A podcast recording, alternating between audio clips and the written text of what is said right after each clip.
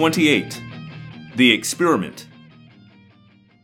Chapter 1 My name is Aximili Esgarrouth Isthill.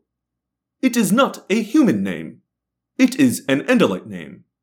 Not that humans reading this are likely to know what an Andalite is. I am the only one here on Earth. No, that is not completely true. There is one other. But he is not the Andalite he once was. He is now the host body to the Yeerk who holds the rank of Visser III. Andalites call him the Abomination. My duty is to someday destroy him. I am only an aristh, a cadet. But as any Andalite who ever reads this will know, Andalite custom demands that I avenge my brother's death. Elfangor was a warrior and a prince. Visser III murdered him. I suppose I thought that Elfangor would live forever. He was fearless, honorable, perfect. It was a lot for a brother to live up to, because I am not any of those things. But the memory of my brother is why I look forward to the day when I destroy Visser III. It is not simply a matter of duty. I cared very deeply for my brother. And I am not the only one who wants to destroy him and the other Yeerks who have invaded Earth. Before he died, Elfangor gave five human youths the power to morph, as well as the truth about why they needed this power. Now these five humans are the only ones resisting the Yeerk invasion, fighting to stop the Yeerks from enslaving the entire human race, fighting to stop them from crawling into human brains and taking over all thoughts, actions, and memories. They are also the only ones who know about me. They are my people now, the only people I have here, so far from home. I am grateful for their friendship. I respect them too which might be more important. But Tobias is the only one I might consider a true Shorm. A Shorm is a deep friend, someone who knows everything there is to know about you. The word comes from the Andalite's tailblade, which looks something like what you may know as a scorpion's tail. A Shorm is someone you would trust to put his tailblade against your throat. Even though Tobias does not have a tailblade, or hooves, stem eyes, and fur, the way Andalites do. He is almost one of us. Elfangor was his father, and, as strange as it is to think of, I am, in Earth terms, Tobias's uncle. But I think it is the fact that he is almost as unique on this planet as I am that makes us close. Choosing life as a red-tailed hawk has set Tobias apart from everything he once knew. We are both unique on this planet, and both very much alone. There are times at night, as I search the dark sky for the home star, when I think about my real people, my family. I think about a life that might have been very different from the one I am living now, here on a distant planet, far from everything I once knew. The others, Prince Jake, Cassie, Rachel, and Marco, all have homes and families. Only Tobias and I do not. Tobias lives in a meadow that is his territory, and I, until recently, did not even have that limited amount to call my own. But now I have made my life a bit more comfortable. I have constructed a sort of scoop, what we Andalites consider to be a home. Like any scoop, it is mostly open, with only a small area covered by a semi-spherical roof and in my case, the scoop had to be very small so that I could fold the roof down and erase all visual evidence of it. I had only a few things in the scoop.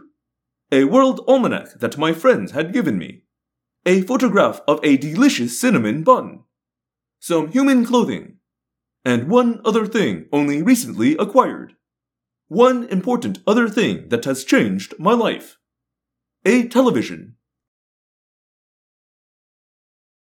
Chapter 2 Television, or as most humans say, TV. Ah, yes, TV. I never expected it to be so compelling. At first, I thought it would only be useful. I would watch the behavior of the humans on the flat, square screen, and listen to them speak. When I am in human morph, I need to be able to seem entirely human. But it is so much more than merely useful. It is a window into the human soul. Technologically, it is lovable, of course. But when you take into account the stunning array of programs, it rivals the cinnamon bun itself as the finest creation of human society.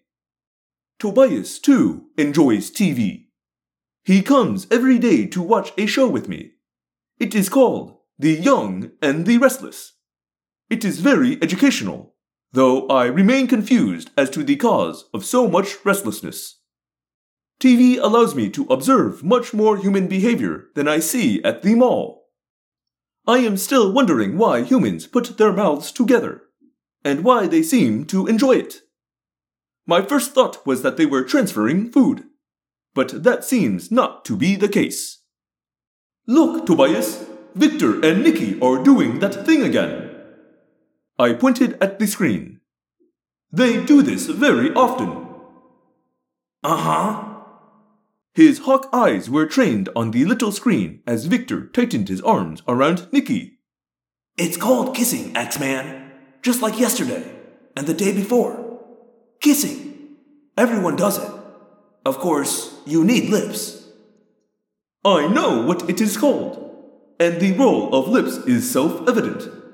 I simply do not know why it is performed. Ah, well, Tobias rearranged his wings noisily. it's definitely got a purpose. By the way, Marco's heading this way. Yes, I know, I said. I saw him two minutes ago, although he is trying not to be seen. I heard him three minutes ago and saw him four minutes ago. Tobias said. Tobias is competitive when it comes to his senses. His hearing and sight are both better than mine, but I am able to look in all directions simultaneously, something he cannot do. You did not, I said. Did so. Tobias countered. Nothing like the joys of daytime TV, huh? Marco said, stomping up through the underbrush. Did not, I said to Tobias. Marco grinned at me. Snuck up on you, didn't I? Yeah, right, Marco. Tobias said tolerantly. Marco laughed. He knew he had not surprised us. His claim to have snuck up on us was human humor. It is inexplicable, and intellect readers should simply resign themselves to never understanding. And by the way, why are you not in school, young man? Hey, I can't be controlled by the man's arbitrary schedules. I come and go as I please. I am free. No one holds me down. Teacher conference? Tobias said. Yeah, they let us out early. So, what's on the tube? Is this. Whoa! Who's that? And does she always walk around wearing a towel? Well, I'm hungry. I gotta go find a mouse. See you, Axeman. Later, Marco. Tobias said, and then he spread his wings and was gone. Watching a soap, huh? Marco said, nodding his head. Soap? I was confused. No, this show is about humans who are both young and restless. Marco sighed. Whatever you call it, it basically reeks, you know. I think it's time I introduce you to some better programming acts. Buffy. Party of Five, maybe. Cops. South Park. Something. Anything better than this. Although, she is hot. Yes, she is hot. That is why she often wears less artificial skin. Yeah, well, I think you may have your cause and effect turned around there. Hey, you know what you need? A TV guide. I bristled. I understand how to operate the TV. Human technology is. Take it easy. Marco held up his hands. Everything with you has got to be literal. TV Guide is a little book that tells you what shows are on and when. Come on, I'm bored. Let's cruise. The notion of a guide to all that TV has to offer was attractive, but I would have to morph my human form to go into town. Perhaps we could obtain cinnamon buns as well. I suggested. Why not? Maybe we'll run into Jake at the mall. He can buy. Every morph is a surprise. The last time I morphed to human, my own more or less humanoid parts, my head and arms, changed last. This time, they were first. I felt teeth growing beneath my lower face. In fact, my entire human mouth, consisting of a hinged jaw, teeth, tongue, and saliva producing glands, was fully formed before lips appeared. Lips form an open hole in the bottom third of a human face. The hole is used for eating and for forming mouth sounds, as well as kissing, spitting, vomiting, and belching. Humans do a great deal with their mouths, most of it rather pointless. My more numerous fingers disappeared, melting into ten stronger, thicker human fingers. My stalk eyes retracted into my head, leaving me unable to see behind me without either turning my head or turning my entire body. My front legs shriveled away, leaving me to perch precariously on my two hind legs. Of course, humans have only two legs and no tail at all, so they go through life constantly on the verge of falling over. My blue fur was the last to go, replaced by my own particular shade of human skin. Human skin comes in a variety of shades, none of them attractive. At least not to me. If you are a human, you must find something attractive about your fellow humans. Humans who are young and restless are almost continuously in a state of attraction to others. When I was fully human, awkward, slow, and devoid of natural weapons, I put on my artificial skin. Humans call it clothing. I am ready, I said, making mouth sounds. R, r, r, ready. Red E. Red E. How about putting on a shirt? Marco asked. The men who are young and restless do not wear shirts. I am young, and I am occasionally restless. Ax? Yes, Marco. Put on a shirt. I did. Then I folded my scoop down so that nothing, including the TV, would be visible, not even to a human walking directly over the spot. I walked with Marco out of the woods, across the furthest fields of Cassie's farm, toward the mall. It took a long time. Humans walk very slowly, a result of having only two legs and no tail. We crossed fields and then walked along a street, a path for cars. Then, Well, hello, Marco. Hey, Ax. Someone called. Marco stopped short and looked around, turning his entire human head in order to see in different directions. Who said that? Here, Marco. I turned my human head to follow the voice. It was a truck painted with the word Fed FedEx, and it was talking to us. Chapter 3 What is this? Candid camera? Marco said. No, I believe it is a hologram, I said. It was the logical explanation. Trucks, which are large wheeled vehicles used by humans to transport what they call stuff, does not have the power of speech. And in any case, I recognize the particular qualities of that voice. Marco made a disgusted face. Hologram? Is that you, Erek? Who else? Come on in. You're not being watched. There's a woman right across the street looking at us. She's one of us, Marco. Erek said. Marco and I walked directly into the side of the truck. I stepped through the blue and red letters to see Erek King. He was not in his usual guise as a human boy, since he was using his holographic emitter to create the truck. Instead, he appeared as the Chee android he really is. The Chee are a race of highly sophisticated androids, created by a race called the Pemalites. The creators are gone. Only their creations remain, posing as humans. The Chee are programmed with specific traits. Non-violence is one of those traits. And as much as Erek despises the Yeerks, and as powerful as he is, he must limit his anti Yeerk activities to espionage. He and his fellow Chee are quite effective in that area. A Federal Express truck? Marco said. Isn't that copyright infringement? Erek formed a metallic grin. They can call my lawyer. He was Moses' law professor.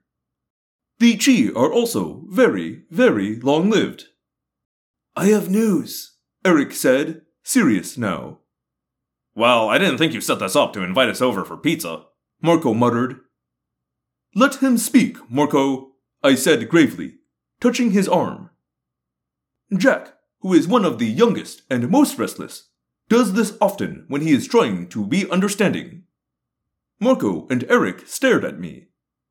The Yeerks, Erek said finally. We've learned they've used several fronts to purchase an animal testing laboratory and a meat packing plant. Huh? A meat packing plant, I repeated. Meat? Meat packing? It's where humans take animals, cows, pigs, chickens, to be slaughtered and then packaged for sale in the supermarket. Erek explained. Are you telling me I should worry about where my next Big Mac is coming from? Marco said. We're not sure. We don't really know what they're doing with either facility, but we do know that they were purchased at about the same time, so we're certain there must be a connection. When did they acquire these facilities? I asked him. Facilities. It was a good word for mouth sounds. So many syllables. About a year ago. Erek shook his android head. Unfortunately, we just learned about the purchase. The Yeerks are being extremely secretive about these projects. Marco sighed. You know, Erek, bumping into you is never a picnic. Why do we care if the Yeerks want to make burgers for a living? I don't know, Erek admitted. Maybe you don't care. But the Yeerks wouldn't be this secretive if it were nothing to worry about. You said they also had a laboratory, I prompted. What is its purpose? Don't know that either. Let me ask you this.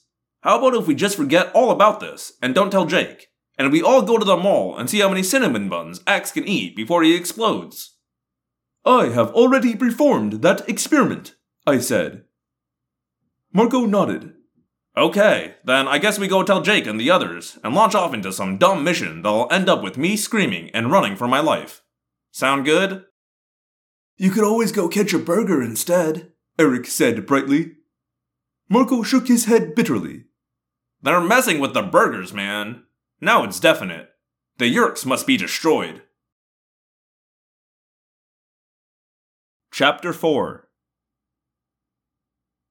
I had planned on an afternoon and evening of watching TV, but Rachel assured me that on Tuesday there was never anything on. Nothing but lame sitcoms rerun this week, she said. You're not missing anything. There are always these messages, I pointed out. These what? The shorter shows that are displayed between longer shows. These messages. They are often my favorites. Zestfully clean! Zestfully clean! You are not fully clean unless you are zestfully clean. So much information condensed into so brief a format. So much emotional intensity. You're starting to scare me, Ax. In any case, Prince Jake had decided we should act immediately to discover what, if anything, the Yeerks were doing at the animal testing laboratory and meatpacking plant. We had all assembled at Cassie's barn to prepare for the mission. Cassie's barn is called the Wildlife Rehabilitation Clinic. She and her father offer medical treatment to injured non human animals. Non human animals filled cages all around us. Many of them were creatures I had morphed. When I say we all assembled, I mean, of course, Prince Jake, our leader, a male who is distinguished by being taller than the others. Rachel, a female who is considered beautiful by humans and held in awe by her fellow Animorphs for her bravery. Cassie, the most knowledgeable and gentlest of the group. And Tobias, Marco, and me. Six of us, all with the morphing power, but very little else to oppose the Yeerk invasion of Earth. It is an impossible situation, of course. But it has been impossible from the start. And we are not dead yet. If I were dead, I could hardly be expected to be communicating. That was humor. I believe. Meat? What do they want with meat? Tobias demanded from his perch in the rafters. What, you're asking me? Marco said. Like I know? Erek just said they have this lab where they do animal testing, and this meatpacking plant. That's all I know. Well, this is just stupid, Rachel commented. Meat? Animal testing? Why? They're cleverly infiltrating Mickey D's to learn the secret of the special sauce, Marco said. Mayonnaise, ketchup, and relish, Rachel grumbled. Big secret. Poison the food supply? Cassie suggested as she forced a medicine down the throat of a goose. Kill a lot of people. No, I said. If the Yeerks wished to kill a lot of humans, they could simply use their Dracon beams from orbit to ignite the atmosphere and incinerate all life on the planet. Everyone turned to stare at me. Well, there's a happy thought, Marco said with what I believe is a tone of voice called sarcasm. We won't get any answers sitting around here guessing, Prince Jake said. He sighed. Rachel, I am messed up in Old Lady Chambers' class. Did you take decent notes? Yeah, I can email them over to you after we get back. But it's like a whole bunch of stuff. Prince Jake sighed again and rubbed his eyes. Okay, look, let's go get this over with fast, or I'll end up spending the weekend doing a makeup paper, which would seriously stink. What exactly are we doing? Cassie asked. We're just going to take a look at this animal testing lab. See what's what. What is animal testing? I asked. They get a bunch of animals together and they give them quizzes from magazines, Marco said. You know, like, how shy are you? And, is he Mr. Right? I hesitated before responding. It was probably humor. I suspect you are making a joke, but I am not certain. No one ever is, Rachel said with a laugh. Animal testing labs are facilities where humans use species similar to our own to test the effects of drugs or whatever, Cassie said. They have to see if something is safe for humans, so they see first if it's safe for animals. That sounds prudent, I began to say. But Cassie was not finished. They are also about as close to hell as anything humans create, Cassie said. Uh oh, here we go, Marco groaned. Quick, Everyone find a tree to hug. Look, I'm not a fanatic on this, Cassie said. I'm not arguing against testing some new AIDS drug or a cancer cure, but there are labs where makeup is tested. Only they test it in ways that cause the test animals to go blind. And even when they test for serious stuff, they should try to make the animals' lives a little less horrible. Yeah, get them TV, Marco said. No, wait, that might be cruel. Cassie's eyes flashed, and she bit her lower lip. Cassie is seldom angry, but I believe this was a display of anger. Rachel saw the same thing. Marco, try shut up. Cassie, I love you, but this isn't about saving the lab rats. We have a mission here, so let's just go and get it over with. Rachel's right. We can debate animal testing some other day, Prince Jake said. Let's just do this. In, out, and right back. After these messages. Chapter 5 We morphed to birds of prey. My own is called a northern harrier. Birds of prey are especially useful for observation because they have incredibly acute vision, as well as excellent hearing. Once morphed, we flew toward the animal testing laboratory. The sun was going down, causing the wild effusion of colors, primarily red and gold, that sometimes occurs at sunset or sunrise. I was afraid of what I might find at the animal testing laboratory. Sometimes, when exposed to what humans consider science, I inadvertently offend my friends. I am often tempted to explain human errors. We flew over a large street called Broad, above a park called Willow, and beyond, toward an area where many buildings had transparent windows replaced by opaque sheets of wood. Few humans were visible, but we saw a great deal of garbage. Garbage is an important human product. Marco kept grumbling about the online chat with the cast of the X Files he was missing. Online is a primitive human method of communicating in short, truncated, interrupted sentences with anonymous individuals. Humans have several means of communicating in uninterrupted form with known persons, but many prefer online. Like much of human technology, it is inexplicable. Yeah, well, I'm missing precious time trying to figure out how quadratic equations work. Cassie answered. Is that it? Is that the place? Rachel asked. She was above me, to my left. That's the right corner, Tobias said. Must be. Doesn't look too sinister. Yeah, I can see a sign. That's it. Prince Jake said. Your basic office park. We flew to the edge of the large empty area where humans placed their cars. The cars were gone. It was the time of day when humans leave their work and go home to consume food.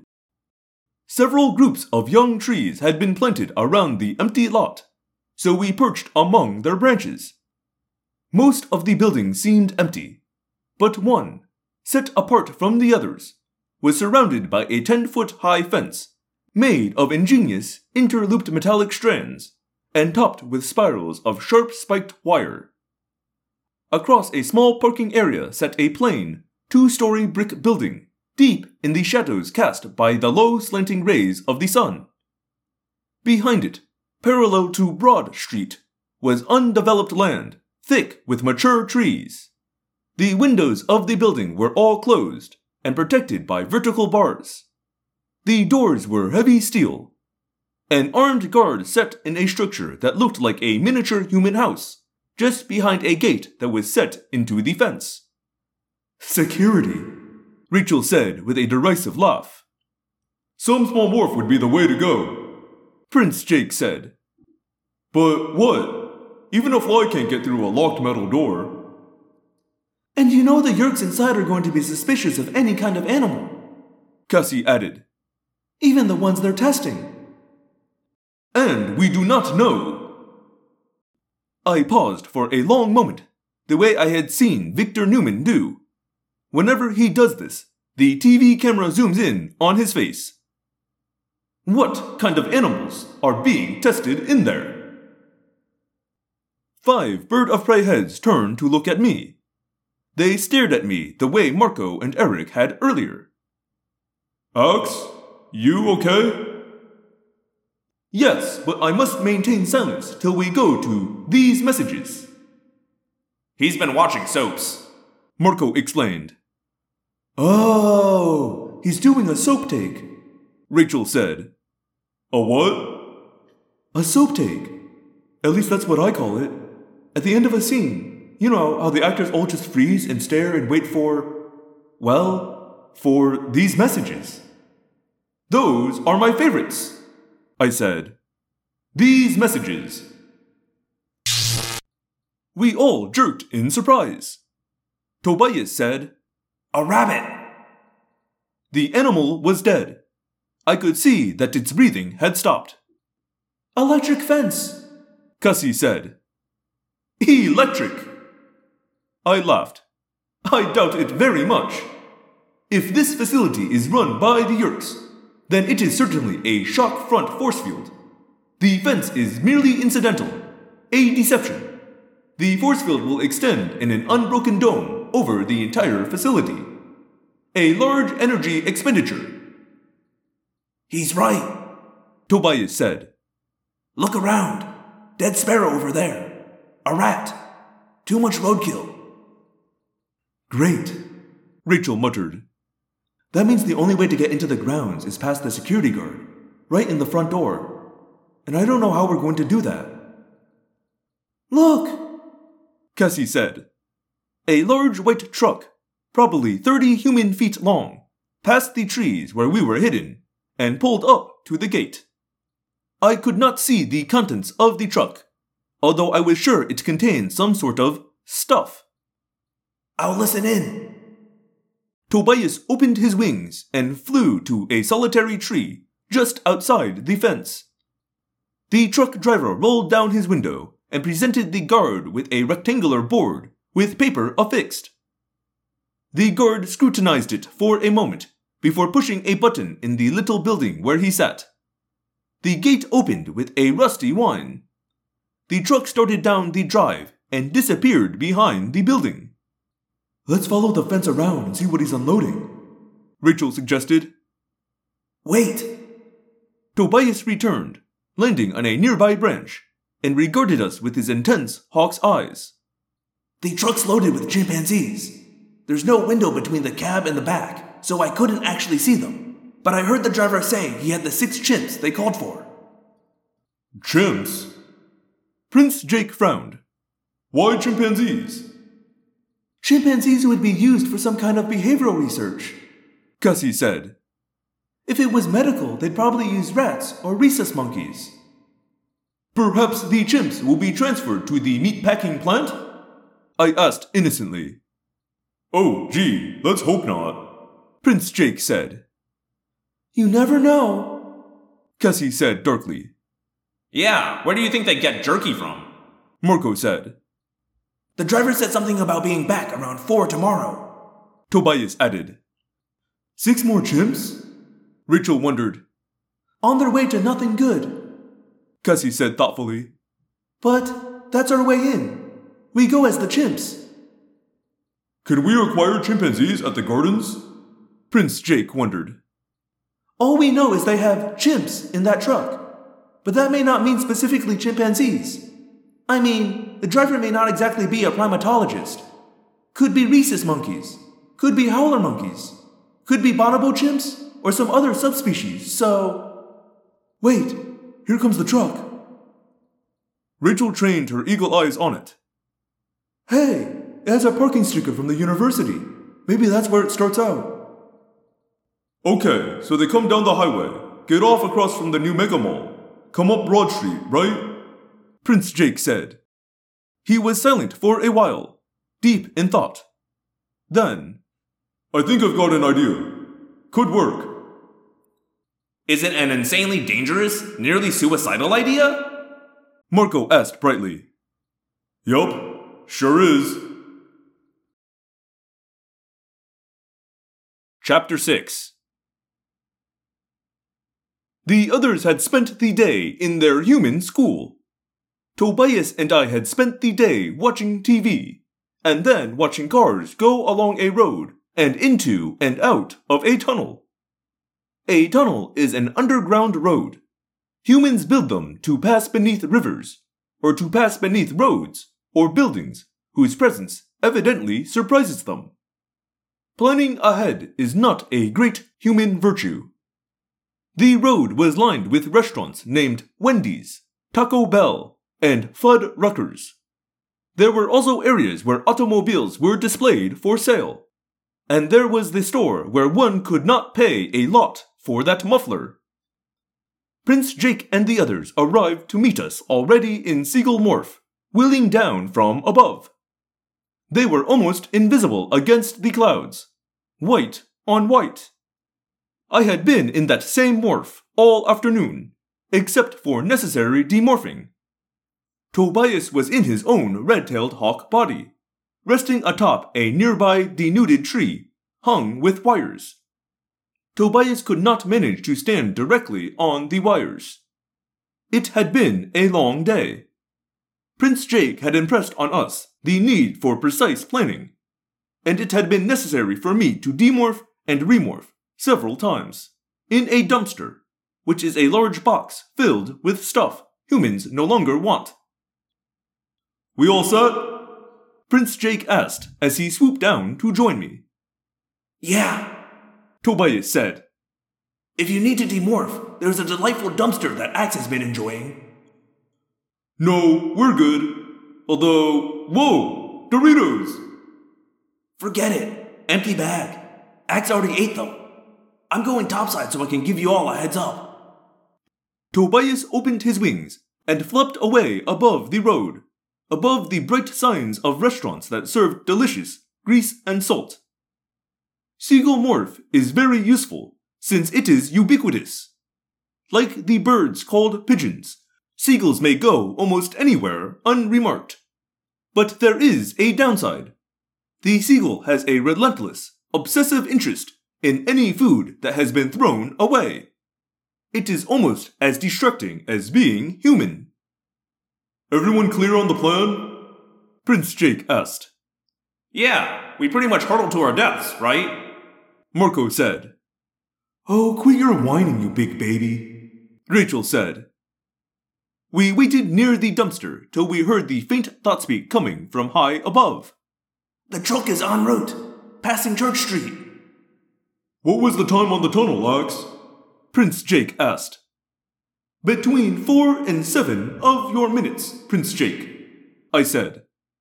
We timed it repeatedly. With this degree of traffic, we estimate transit time through the tunnel will be closer to seven minutes. Ax, don't call me Prince. Everyone set? Here it comes! Cassie said. The truck appeared, coming down the street toward us. We catch him at the light.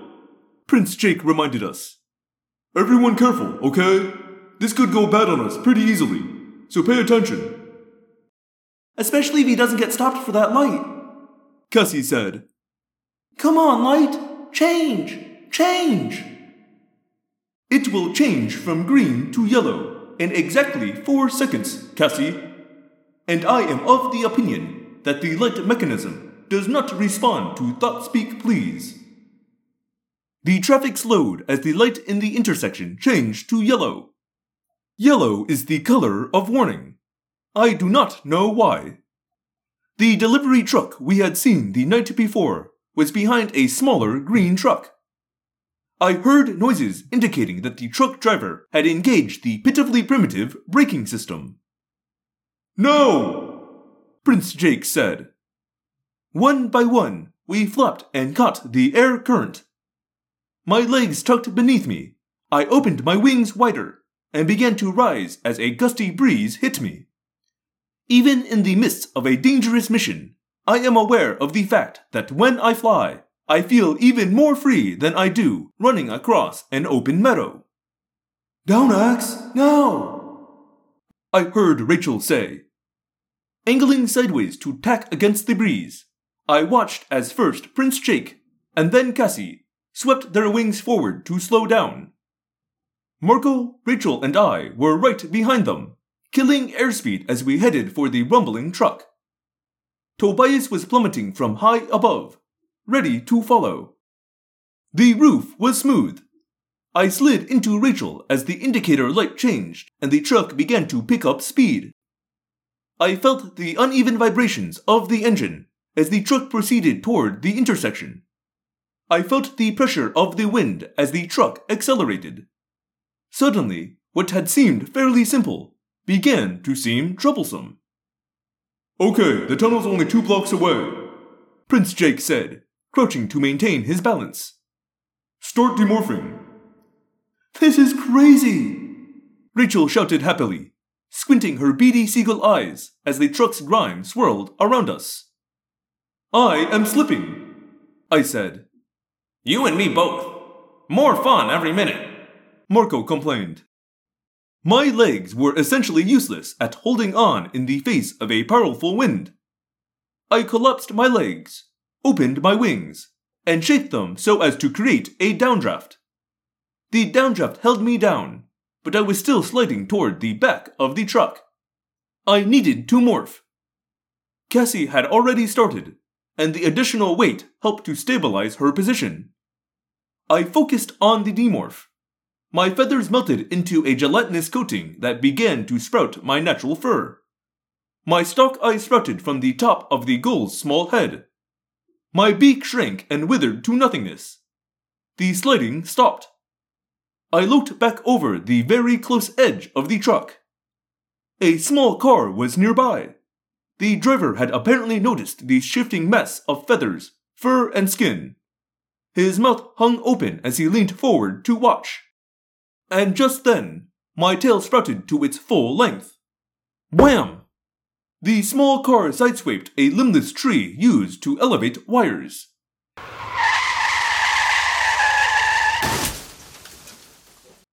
The small car came to a halt very suddenly, having run directly into a stopped car. I turned my emerging stalk eyes forward again. I could see the dark arch of the tunnel just ahead. Cassie was fully human already. The others were mostly human, with a dusting of white feathers here and there. Tobias was also mostly human, although for him it was no longer his normal form. Suddenly, we were in the tunnel. Darkness closed around me. The yellow tile ceiling was only inches above me. I had not realized it would be so close. No room! If I raised an arm, it would be scraped along that soot blackened ceiling. And if I raised my head? The ceiling made a sound as we passed beneath it. I fought down the claustrophobia that is part of any Andalite's heritage. There is sufficient room, I told myself. There is sufficient air. And yet I did not feel that there truly was enough air or enough space. I could feel the pressure of tons of earth weighing me down. We were underground. Soon we would be underwater. I lay there, my legs curled up beneath me, tail extended flat, upper body pressed low, and stared at the tiles flashing by above me. And the noise! My head was reeling from the cacophony of magnified, echoed noises of engines, and brakes, and radios, and horns. I lay still and concentrated on breathing. There was plenty of air, plenty of room, plenty. But I could not just lie there. We had to enter the truck. I would have to move. Okay, human chain time! Cassie yelled to be heard above the constant shriek of noise. It was the only way we had thought of to get into the back of the truck. By grasping hand to hand, hand to ankle. It is something humans, with their much stronger arms and more linear bodies, can do. Hold my feet and lower me over the back so I can open the door, Cassie yelled. I'll go first, Prince Jake said. Not happening, Jake. You weigh twice what I do, Cassie said. Don't distract me when I'm trying to be brave. Cassie shimmied to the back edge of the roof as Prince Jake and Tobias clutched her ankles. Marco threw his arms around Prince Jake's waist and Rachel around Marco's. Lying beside this human chain, I braced with all four hooves against the slick roof and grabbed Prince Jake's ankles. We had no real way to brace ourselves. We could only hope that our bodies, pressed flat, would create sufficient friction to resist the hurricane of wind. Lower! Cassie shouted. I can't quite reach! Carefully, the human Andalite chain of bodies inched forward until the only visible part of Cassie was her bare feet. I'm there! she cried. Then, no lock! No lock? No lock! she yelled. And there came a rolling sound as the door slid up into the roof. We hauled Cassie back up. Cassie flipped positions. Still on her stomach, she swung her legs over the back of the truck and held on to the roof's edge as we clutched her wrists.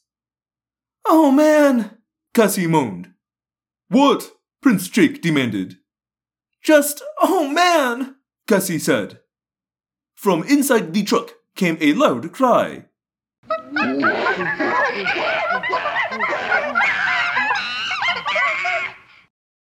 I was unclear as to the meaning, but I suspected they were noises emitted by the chimpanzees. Perhaps they were alarmed. I certainly was. Cassie swung back and forth.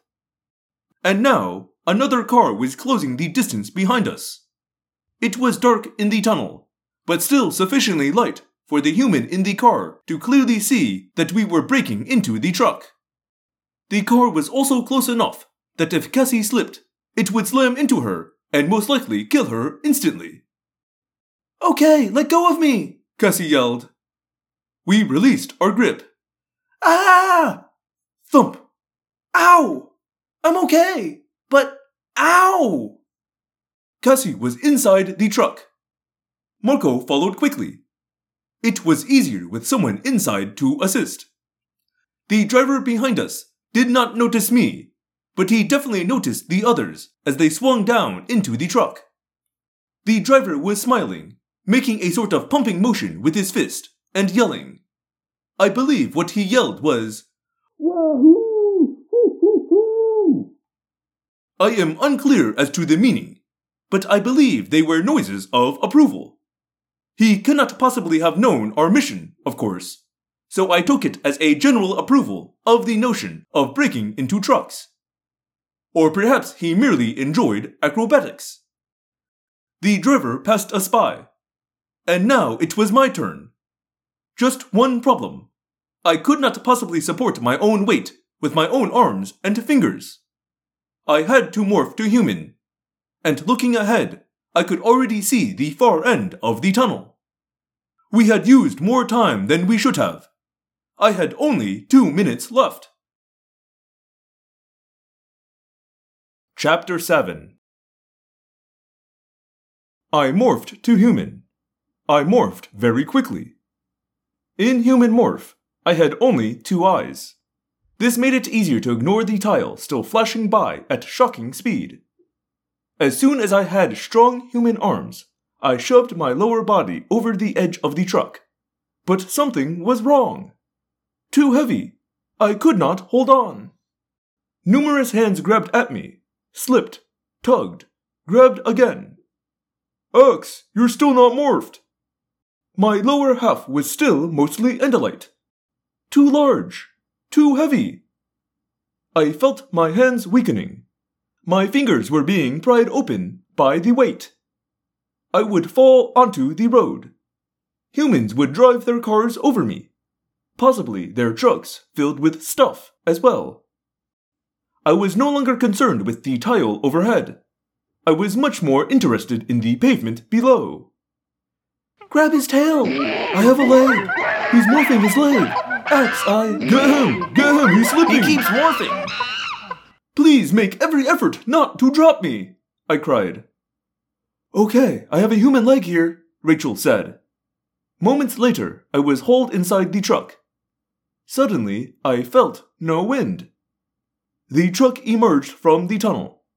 I began to laugh. Are you okay, Axeman? Tobias asked. I am very well. Very, very well. Well-la. There was nothing funny about eluding death, but there was certainly joy and relief. Please make every effort not to drop me. Marco repeated my plea, and now everyone laughed. Rachel drew the door down. There was not much light, but there was enough, and the relative quiet was very enjoyable. I looked around at the inside of the truck. On either side of the truck, eight foot wide, four foot tall cages held shaggy, brownish black creatures with hairless, surprisingly human faces. Two were hunched forward, clutching the bars and screeching. The others had flattened themselves against the far walls, grimacing and pounding the floor. No bananas. Marco spread his hands wide in apology. One of the chimpanzees spit at him. We need to acquire them right away. Grab his foot if you can, Prince Jake suggested. You grab his foot, Marco said. I've been a gorilla. I know what our grandparents here can do when they get cranky. Here. Cassie had opened a sturdy plastic bin on the floor. This'll help. I began to demorph to Andalite form as Cassie cautiously held out a handful of grayish brown pellets to one of the chimpanzees.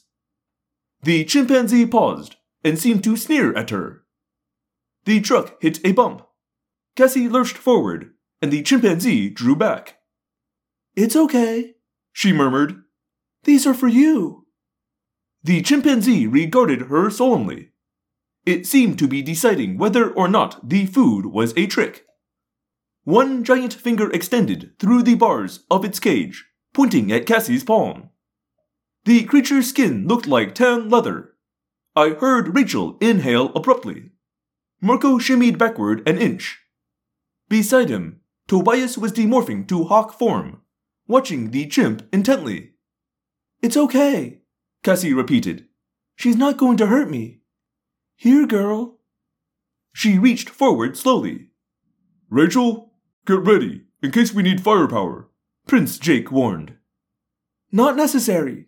Cassie said. This girl's just a sweetie. She'll be fine, won't you, girl? No need to be upset. No. The chimp paused again, considering, pursed its lips, and grunted. Without warning, it grabbed Cassie's wrist. But Cassie is not easily bothered by non human animals. Her other hand shot out and grabbed the chimp's enormous hand. Cassie focused, and the acquiring trance calmed the animal. But Cassie herself was not entirely calm. She looked troubled. I could not tell why. I only noticed that for several seconds she seemed almost to be carrying on a silent argument with herself. But then she focused again, and the chimpanzee's eyelids drooped imperceptibly. Its muscles slackened. The food in its hand dropped to the floor as it slumped into the cage's bars. The rest of us made contact while we could. We acquired the chimpanzee. Chimpanzees are a species closely related to humans, but slightly more attractive, and with a superior method of locomotion that allows them to operate as two footed or four footed creatures. Okay, tick tock. We must be almost there. Keys? Rachel asked. Here they are. Marco said, snatching a ring from a wall clip. Let's hope these chimps don't attack as a goodbye gesture. He smiled at one of the soon to be freed chimpanzees. Loved you in all those old Tarzan movies. This stinks, Cassie said. We shouldn't be turning them loose in a strange environment. We shouldn't be. Never mind, Ah, I was wondering how long it would take. Marco said with a derisive grin. Look, a day running around in the streets has got to be better than whatever the Yeerks have in mind for them. Tobias said. Prince Jake leaned toward the first cage, ready to open the door. Here we go. He breathed, sliding the key into the padlock. Freedom. At least till someone rounds you up. I felt the truck grind to a stop. Now, Prince Jake said. Ax, stay out of sight. There may be cars right behind us. Cassie and Marco slid the door up. And the chimpanzee we had morphed, faced with freedom, decided to urinate. Chapter 8 Run away already! Marco yelled. A truck was coming up behind us, slowing. Cars were alongside. Two children in one of the cars pointed at us and bounced up and down in their seats. Cassie, make them leave! Marco pleaded. Cassie scooped up a handful of food pellets and flung them toward the truck behind us. The chimpanzees merely stared. The driver of the truck leaned out of his window and said words I have been told are impolite. I've got this. Tobias said. He flapped his wings furiously and launched himself toward the lead chimpanzee. He screeched. The lead chimp bounded away. The others tumbled after him. And now the truck driver behind us began to say words that were worse than impolite. Thought that might do it. Tobias said smugly. With a jerk that almost knocked me off my hooves, we were moving again. Prince Jake yanked the door down, but before he did, I saw one of the chimps climbing in the window of the truck, while the driver exited quickly from the opposite door. A second chimp was bouncing maniacally on the roof of the car with the children. The children were screaming with joy. Their mother was also screaming, but perhaps not with joy. Okay, into the cages and morph, Prince Jake said. Ax, how's our time? I estimate we will arrive at the laboratory in three of your minutes. Ax, don't make me tell you again. They're not our minutes, Marco said. They are everyone's minutes. Just plain old minutes, and. Oh, gross! Marco wrinkled his nose disgustedly as he climbed into the nearest cage. Someone call the manager. This cage is filthy. You guys go ahead, Cassie said. I'll hang back to lock the doors behind you. It made sense. Cassie was the quickest morpher, and someone would have to lock the cages from the outside.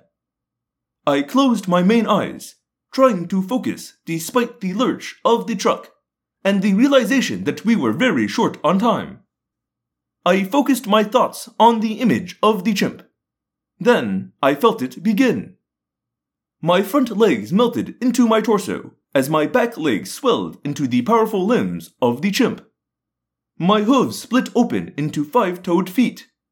My Andalite arms grew bulky with muscles. My hands exploded into leathery flesh and thick fingers. I felt two faint blips as my heart stopped beating, absorbed into the pounding heart of the chimp. Inside me, bones crunched, blood pumped, as a mass of organs and systems transformed from Andalite to primate. My stalk eyes had already retracted, disappearing into the top of the chimp's head. Beneath the flattened nose that was similar to my own, the chimp's mouth emerged. It was large and mobile and full of teeth. I turned my head to squint at the others in the murky light, while wiry brown fur sprouted over most of my body. I grunted through the chimp's mouth, grabbing the bars of the cage. I tried again to speak. Interesting, I said. Though these bodies are nearly identical to humans, they are incapable of coherent speech. Yeah, that's why you never see chimpanzees running for president. They're smart enough, they just can't give a decent speech. Marco, of course. Humor, almost certainly.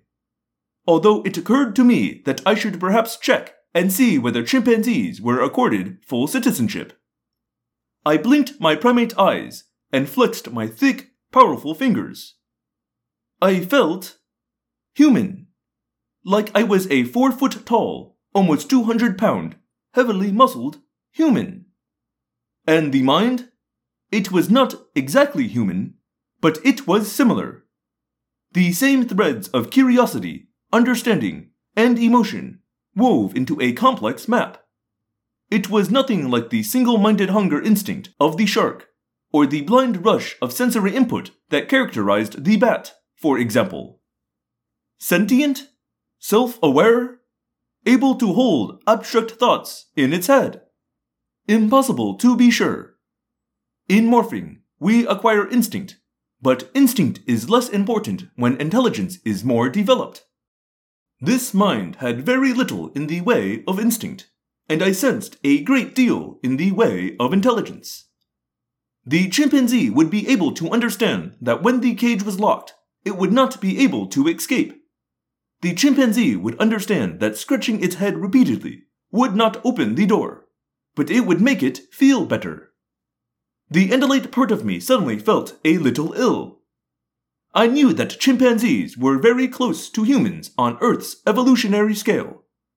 I later learned that 97% of chimpanzee DNA is identical to human DNA. Too close to human? Sentient close? We have a rule. We Animorphs, I should say. That we do not morph humans or other sentient beings without permission. Had we just violated that belief? Cassie circled the cages quickly to lock the cage doors. Then she ducked into the cage closest to the hook, where Marco had found the keys. She reached through the bars, locked her own door, and tossed the keys on the floor beneath the hook. Hopefully, the driver will think they fell off when he hit a bump, she said. Cassie morphed with shocking speed. I decided to ask her about the chimpanzee. Cassie is often the person most willing to examine deeper philosophical issues. Cassie, I am concerned by this morph, I said. Is it sentient? Was it improper to acquire it? She said nothing, as though she had not heard me. Then she turned her dark chimpanzee eyes toward me. Could it have given permission, do you think? Is it capable? She asked rhetorically. No, I doubt that it could have understood the question, I answered. But you have not answered my question, Cassie. Is this creature sentient? Cassie said nothing, and Marco laughed a thought speak laugh. You don't get it, Ax. See, Cassie's on her own private mission here. She wants to save the chimps, so her usual moralizing doesn't apply. It was a harsh thing to say, but Cassie made no answer. A silence fills the room. Marco said sardonically. Animal lovers. Typical. They care more about animals than they do humans. If we were doing this for some other reason, we'd have Cassie giving us a bunch of crap about not using sentient creatures. But she's thinking she can maybe save some of the chimpanzees, so hey, if it's for the sake of the animals. Let it go, Marco. Prince Jake interrupted. Cassie said nothing in self defense. I did not know what to think. I could only assume that humans do not believe chimpanzees are sentient. Clearly, if they did believe it, they would not be keeping them imprisoned and using them for experimentation. Yes, that made logical sense, I reassured myself. On the other hand, it is sometimes the case that humans do not make logical sense. Chapter 9 The truck slowed and then came to a stop. When the doors rolled up on its rusty hinges, the still bright afternoon light flooded the truck. I squinted and shrank against the far wall of my cage. Okay, you monkeys, get ready. A large human grunted as he pulled himself into the truck. I looked past him. A second human slid a ramp into place, connecting the truck to a large, open doorway. The doorway was elevated several feet above the ground. In fact, it matched the height of the back of the truck proving that sometimes humans are capable of planning ahead. Just inside the building stood three men in white, loose fitting, artificial skin. Clothing. At their feet was a flat metal cart on wheels. Marco and I were in the cages closest to the door. One of us would be the first to go. The men lifted my cage, straining as they pulled it onto the cart. Once on the cart, they pushed me along the ramp. I shifted uneasily behind the bars. Was I acting the part appropriately? What would a chimpanzee do under the circumstances? Everyone be kind of cool, Cassie instructed. These chimps were probably raised in captivity. They'd be somewhat used to all this. The vibrations caused by the cart's wobbly wheels against the ramp rattled through my legs and up my spine. Inside the building, the cart turned a corner, guided by three pairs of human hands, and slid through an open door.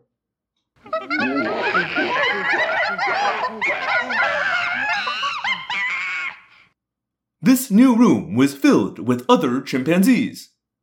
All around me, chimpanzees chattered wildly, screeching and jumping in cages that were mounted on the walls with thick steel braces.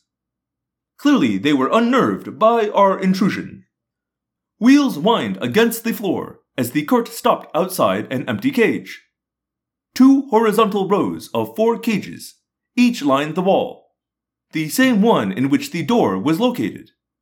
Once in the cage, I would have difficulty seeing who was entering the room. A human with a gray beard and small blue eyes referred to a chart that he had unzipped from the side of the cage. Hello, Pumpkin. There's a good girl. How about a treat? He held out a cookie frosted with white icing. I sniffed carefully. Sugar. A delicious treat? No doubt. But was it also heart healthy and low fat? In these messages, everything is heart healthy and low fat. What would taste be like to a chimpanzee? I was certain that the chimpanzee brain wanted the cookie. Oh, yes, it wanted the cookie. I grabbed it. The man smiled. He unlocked the cage door. I tensed again as each of my powerfully developed muscles stiffened in readiness. I felt the chimp's mouth stretching into the strange grimace smile that to a chimpanzee indicates fear and displays teeth. Teeth that were midway through munching one of the most delicious cookies I had ever tasted, in any form. The man reached forward with sudden speed. He snapped a collar around my neck and grabbed one of my enormous hands. No doubt the chimpanzee would have been afraid, but it was enjoying the cookie. So was the Andalite. Okay, Pumpkin, the bearded man said.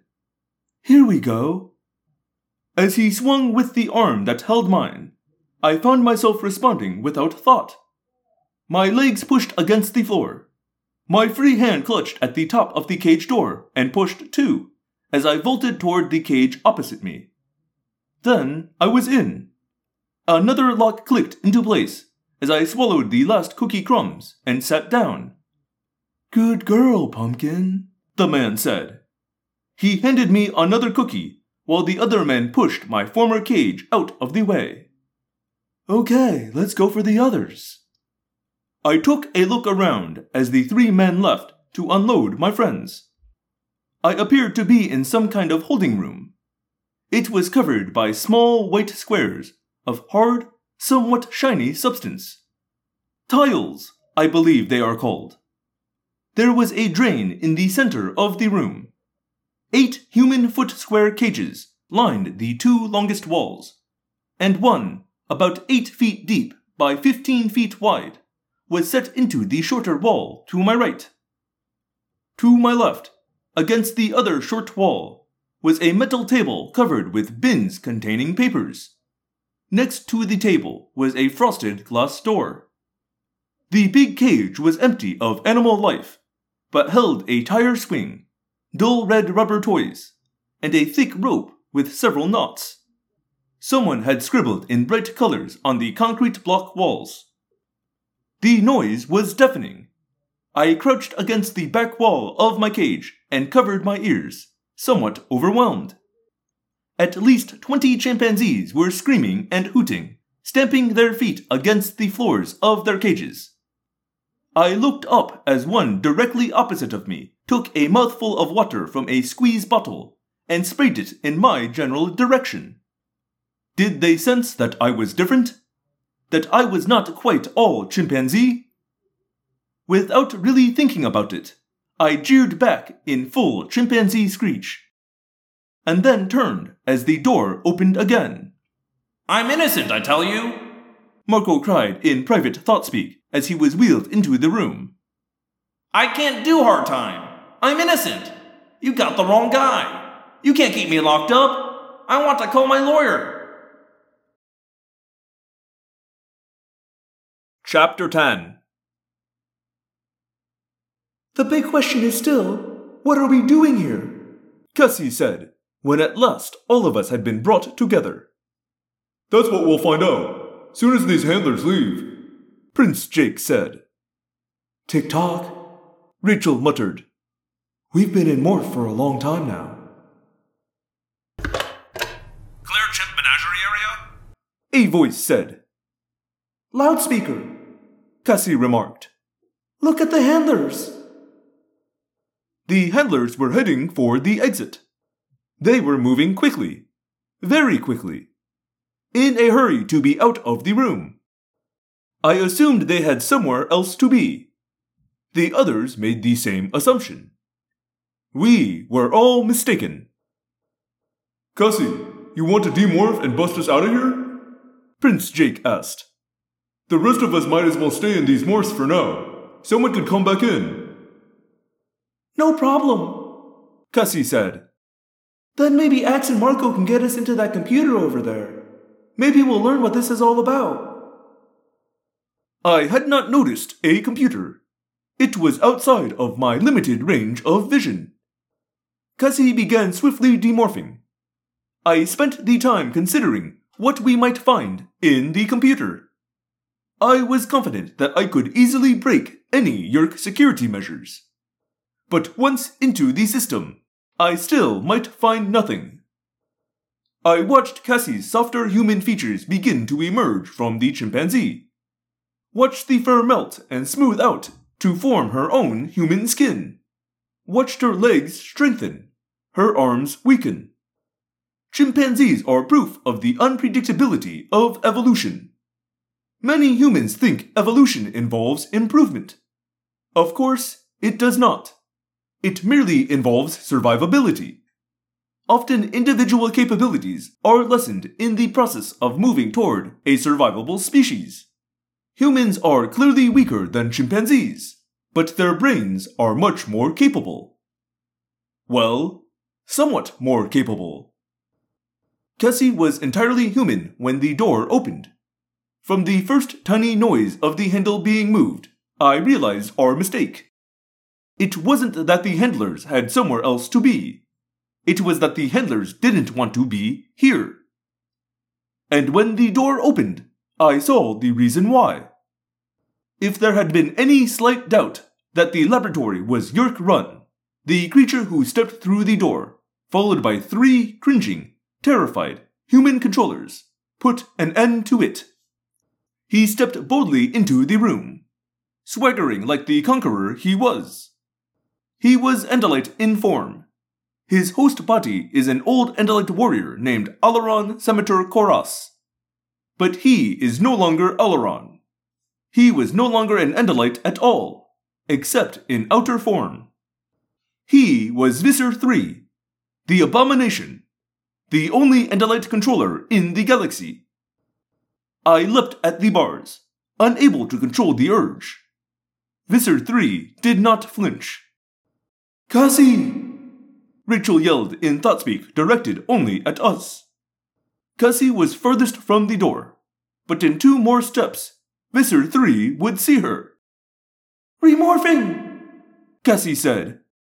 But. Distraction! Prince Jake yelled.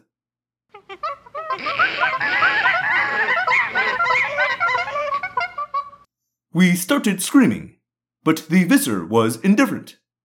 We were caged. We were an inferior species. The great Yeerk Visser was uninterested in us. In fact, he seemed bored, like he was performing some tedious duty. Of course, it was just a routine inspection. Only by monumental misfortune had we encountered him. And in two seconds, that misfortune would turn fatal. We were caged, helpless. Poop him! Marco yelled suddenly. What? Marco swept his hand across the bottom of his dirty cage. He grabbed a handful of, well, of dung. A swift overhand throw. The product flew. It hit Visser 3 full in his face. Poop him! Marco yelled again. I swept my big chimpanzee hand across the cage floor and without pause threw the items as hard as I could and with as great an accuracy as I could. The result was that a large glop stuck on Visser 3's right stalk eye. Yah-ha! I cried in sheer glee.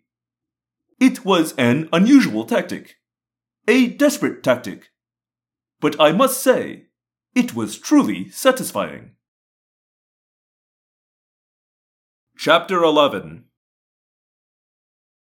The six of us hurled biological waste product. Then the genuine chimpanzees, sensing a game, joined in. The air filled with product. Visser 3 was covered within seconds. So were his human controller assistants. The four of them beat a hasty retreat through the doorway. Now that was fun. Rachel said happily. Cassie was fully chimpanzee again. The tactic had succeeded brilliantly. Then, from beyond the door, came the thought speak sound of Visser 3's rage. Kill them all! I shot a look at Prince Jake. One of the human controllers must have argued with the Visser. Wham! The door blew open. A human controller landed on the floor. One of his hands had been reduced to a stump. The hand itself lay nearby. I don't care if they're test animals! Visser 3 raged.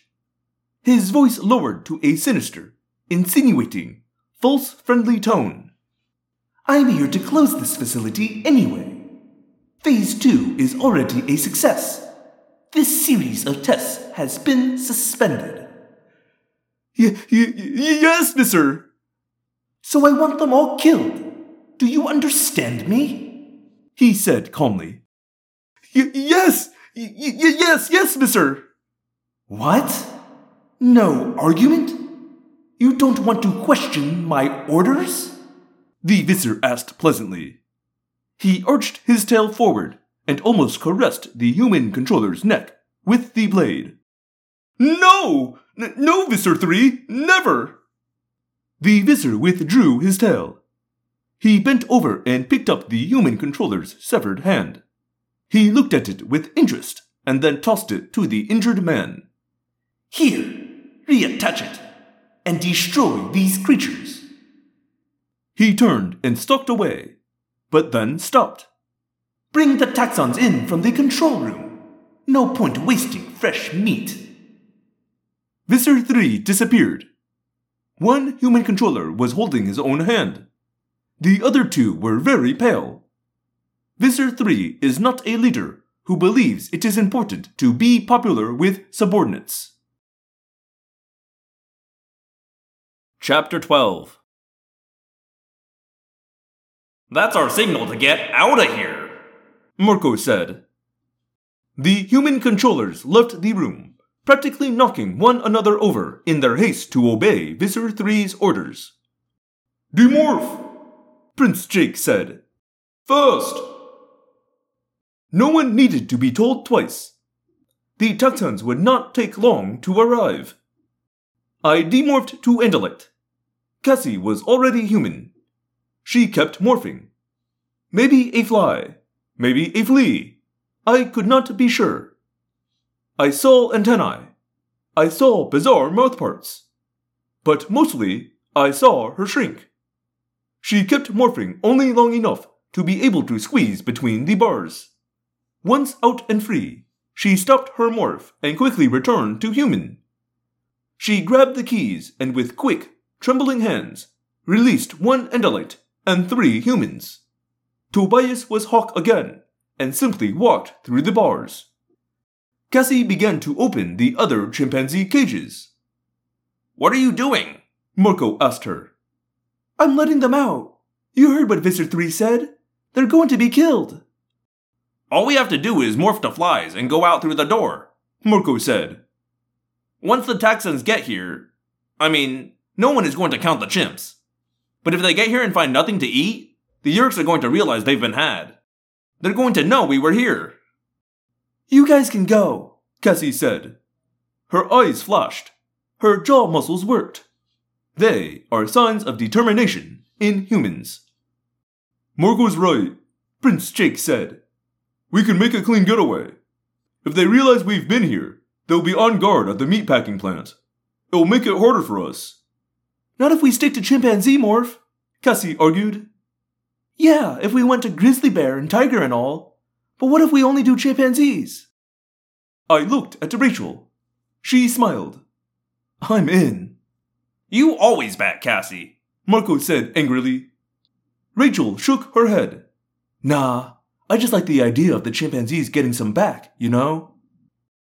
Cassie was already halfway into chimpanzee morph. Rachel was following. I waited to see what Prince Jake would do. So much for me being in charge, Prince Jake muttered. Then he began to morph. We had just all made it into chimpanzee morph when the door opened and the first Taxxon pushed his slithering bulk into the room.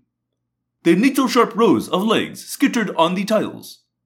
The round red mouths gaped. The row of jelly eyes glittered.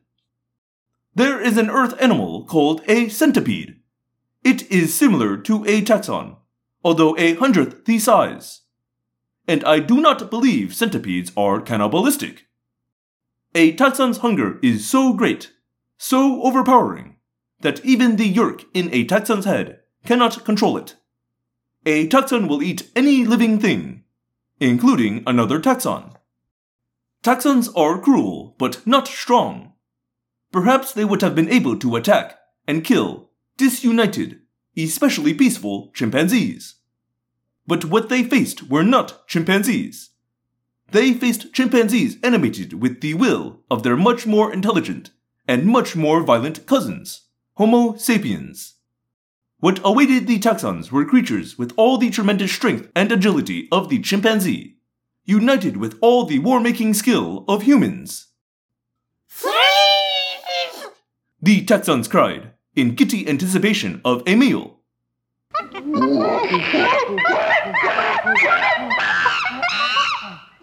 The genuine chimpanzees cried and retreated to their cages.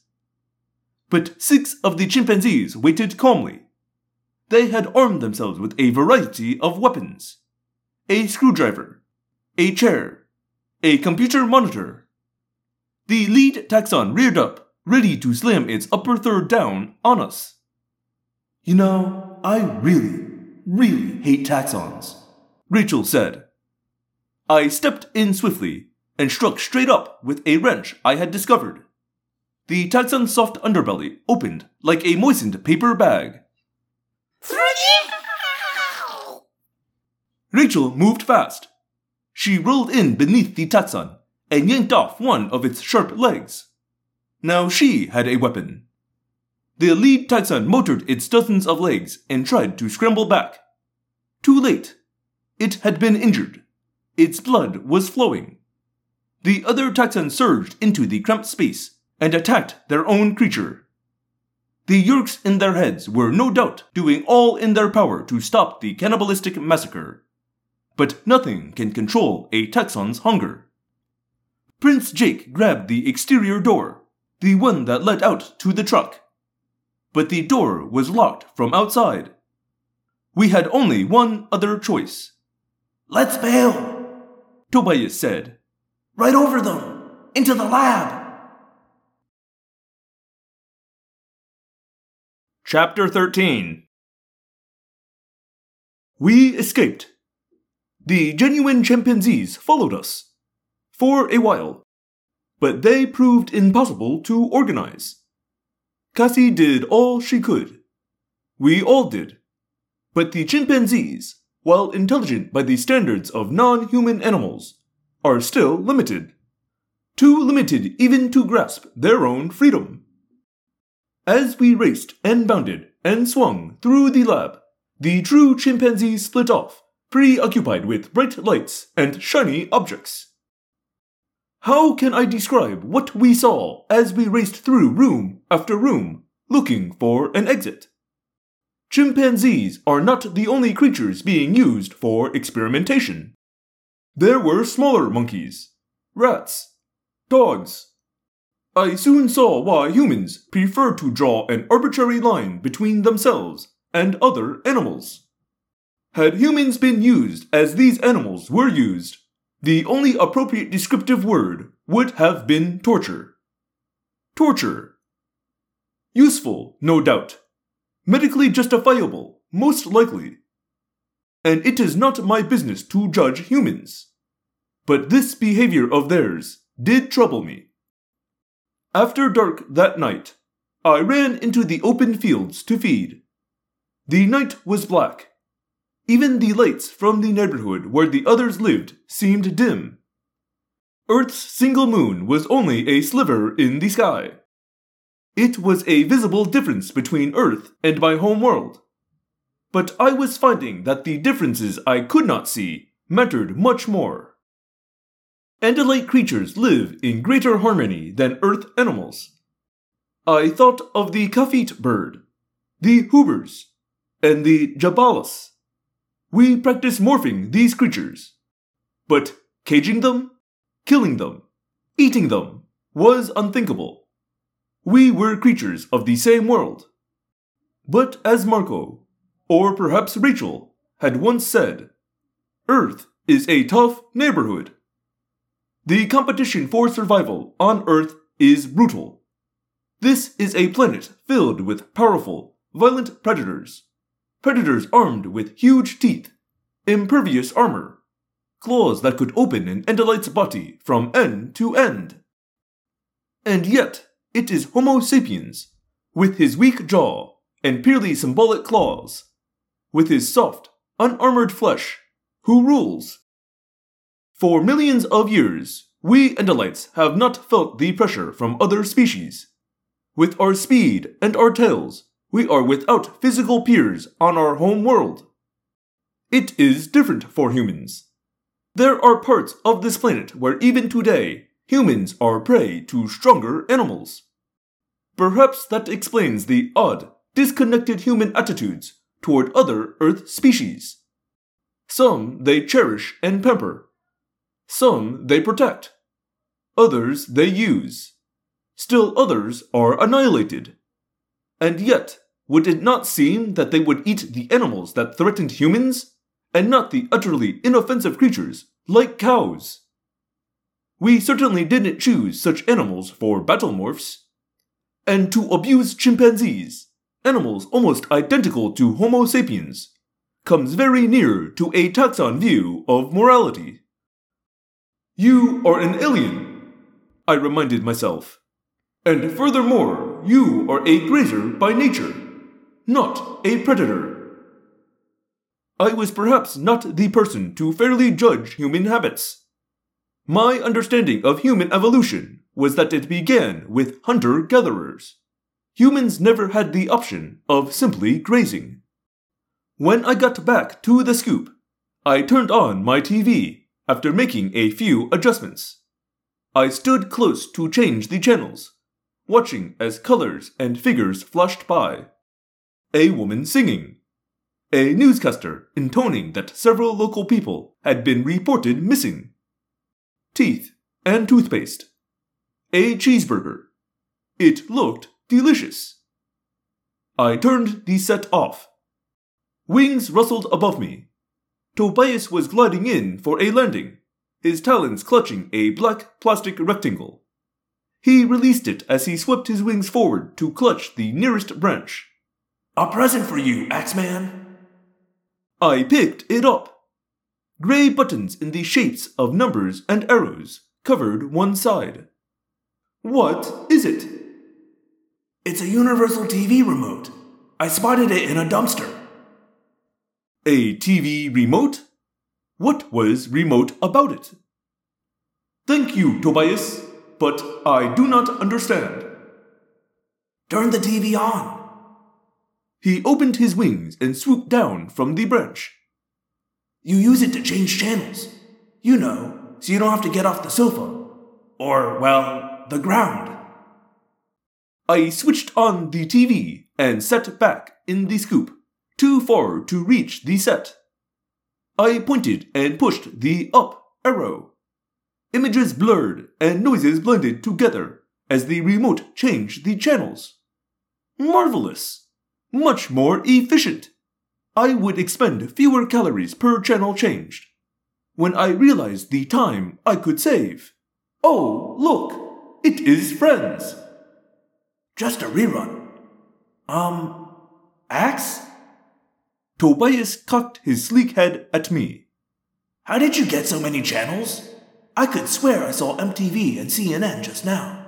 But you don't have cable, so. I glanced up from the TV set.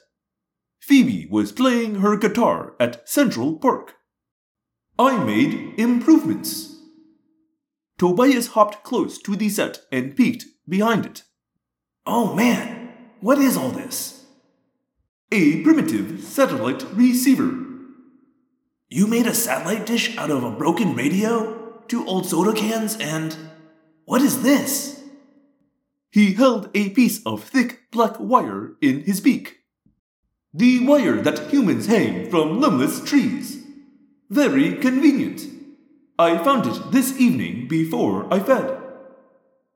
Tobias quickly dropped it. Ah, that would explain the power outage in Jake's neighborhood. Power outage? I was shocked. That black wire controls the electric power? When it's not stolen for personal use, yeah. Ridiculous! Why is it not better protected? And why should one small piece matter? The management of your power sources is quite primitive. Friends was over, but I was happy to try the remote again. Ax, stop! Go back! Tobias jerked his head at the TV. I flicked back to the previous channel. No one was injured, a blonde woman said. Behind her, a small box showed a picture of a chimp being wrestled into a cage. The chimpanzees were finally captured shortly after six, although traffic on Broad Street was tied up for two hours while animal handlers from the gardens attempted to catch them. The chimps from the truck, Tobias said. The ones we freed. I nodded. No one has reported the chimps missing, but there has been a lot of speculation about where the chimps might have come from. The woman continued.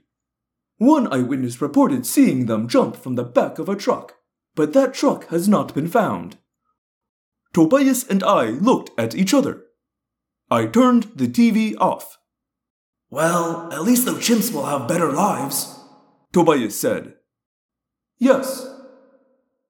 I hesitated. Humans are inconsistent. Yeah, they are. We are. But you know what? We have to spend tomorrow observing a slaughterhouse. So how about we just chill? Let's watch a sitcom. I nodded, a habit I have picked up from humans. And some of these messages. Chapter 14 Once again, while the others were in school learning history, mouth sounds, the simpler forms of mathematics, and largely incorrect science, Tobias and I flew in the skies above the meat-packing plant. It was a rainy day, which made for difficult, unpleasant flying. And what we were required to observe was even more unpleasant. We met the others in Cassie's barn after they returned from school. Cassie was already at work, tending to the various sick and injured animals. Prince Jake helped her to move several cages. Rachel flipped through a catalog, a brief book that shows humans what types of artificial skin to acquire. Marco was working on homework. He looked up at Prince Jake. Hey, is it Molotov and von Ribbentrop? Or von Molotov and Ribbentrop? Or are they both von? Neither, Rachel said seriously. It's Von Dom and Von Halen. That's very funny, Rachel. Huh. Huh. And also. Huh. But what I have here is a makeup paper cubed. It's a makeup paper for the makeup paper I was supposed to do for my first makeup paper. Okay, what did you guys find? Prince Jake asked Tobias and me. Tobias was in the rafters, his usual place. There's no U in Soviet, he said to Marco. Marco crossed out the word and wrote it again. To everyone, Tobias said, Well, we found your basic meatpacking plant. Cows go in one end, hamburger comes out the other end. I believe they are called steer, I interrupted. Male cows are bulls unless they have been neutered, in which case they are steer. Steer are more docile, although this herd comprises both steer and cows. Everyone except Tobias stared at me. Say what? I saw it on the Animal Planet channel, I explained. But what is neutering? Ooh, I don't get that channel, Cassie said. Ax, do you think? Moving right along? Marco said and crossed his legs. One big problem. Tobias said, There's no force field over the meatpacking plant. It's too large an area, I explained. As you know, energy expenditure for a force field increases exponentially. To put it in simple terms, if a force field containing 10,000 of your cubic feet uses energy denoted as x, a field containing 20,000 of your cubic feet will not use 2x, but rather x cubed. Hey, Cassie said in alarm. I actually understood that. I never understand his technical explanations. What's happening to me? I was pleased by my success at reducing a much more complex reality to terms simple enough for my human friends to grasp. No force field. That's good. So what's the problem? Prince Jake asked Tobias. I answered. Gleet biofilters at all entrances to the meat packing plant. As you recall, the Yeerks now use Gleet biofilters at the entrance to Yeerk pools. They are programmed to destroy any DNA pattern other than those programmed in. At the meat packing plant, those filters eliminate all but steer and humans.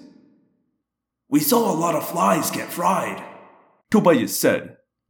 So if we go in, we go in as cows? Marco said. Cows? In a slaughterhouse? Does anyone else see a problem with that? Show of hands. Who would like to be a cow in a meatpacking plant? Big problem number two. Tobias continued. The steer are kept somewhere else. A feedlot maybe two miles away. They load them into a truck. Which brings us to big problem number three. The cows all have number tags like earrings. They don't just grab a bunch of cows, they grab specific cows. Sure, inventory, Cassie said. They need to be able to track back any health problems. A goose began making loud, distressed noises as Cassie attempted to force a pill into its mouth. So, what do we have? 1. We need to acquire specific cows. 2. We need to get their tags off and onto us. 3. We need to get onto the truck and travel two miles without having to demorph. 4. We need to get inside the meatpacking plant and avoid being turned into Salisbury steak. 5. We find out what's going on there that has Visser 3 so happy and bust it up. It all sounds so simple when you put it in that nice one, two, three format.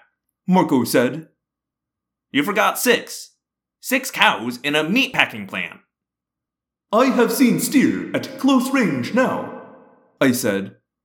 I do not believe they will be very formidable in combat. The cows, even less so. Marco pointed to me. Listen to the man. We don't need to all morph cows, Cassie said. The Gleet biofilter doesn't eliminate organisms inside of other organisms. Do not say the word tapeworm, Rachel warned. Cassie laughed. No tapeworms. Flies.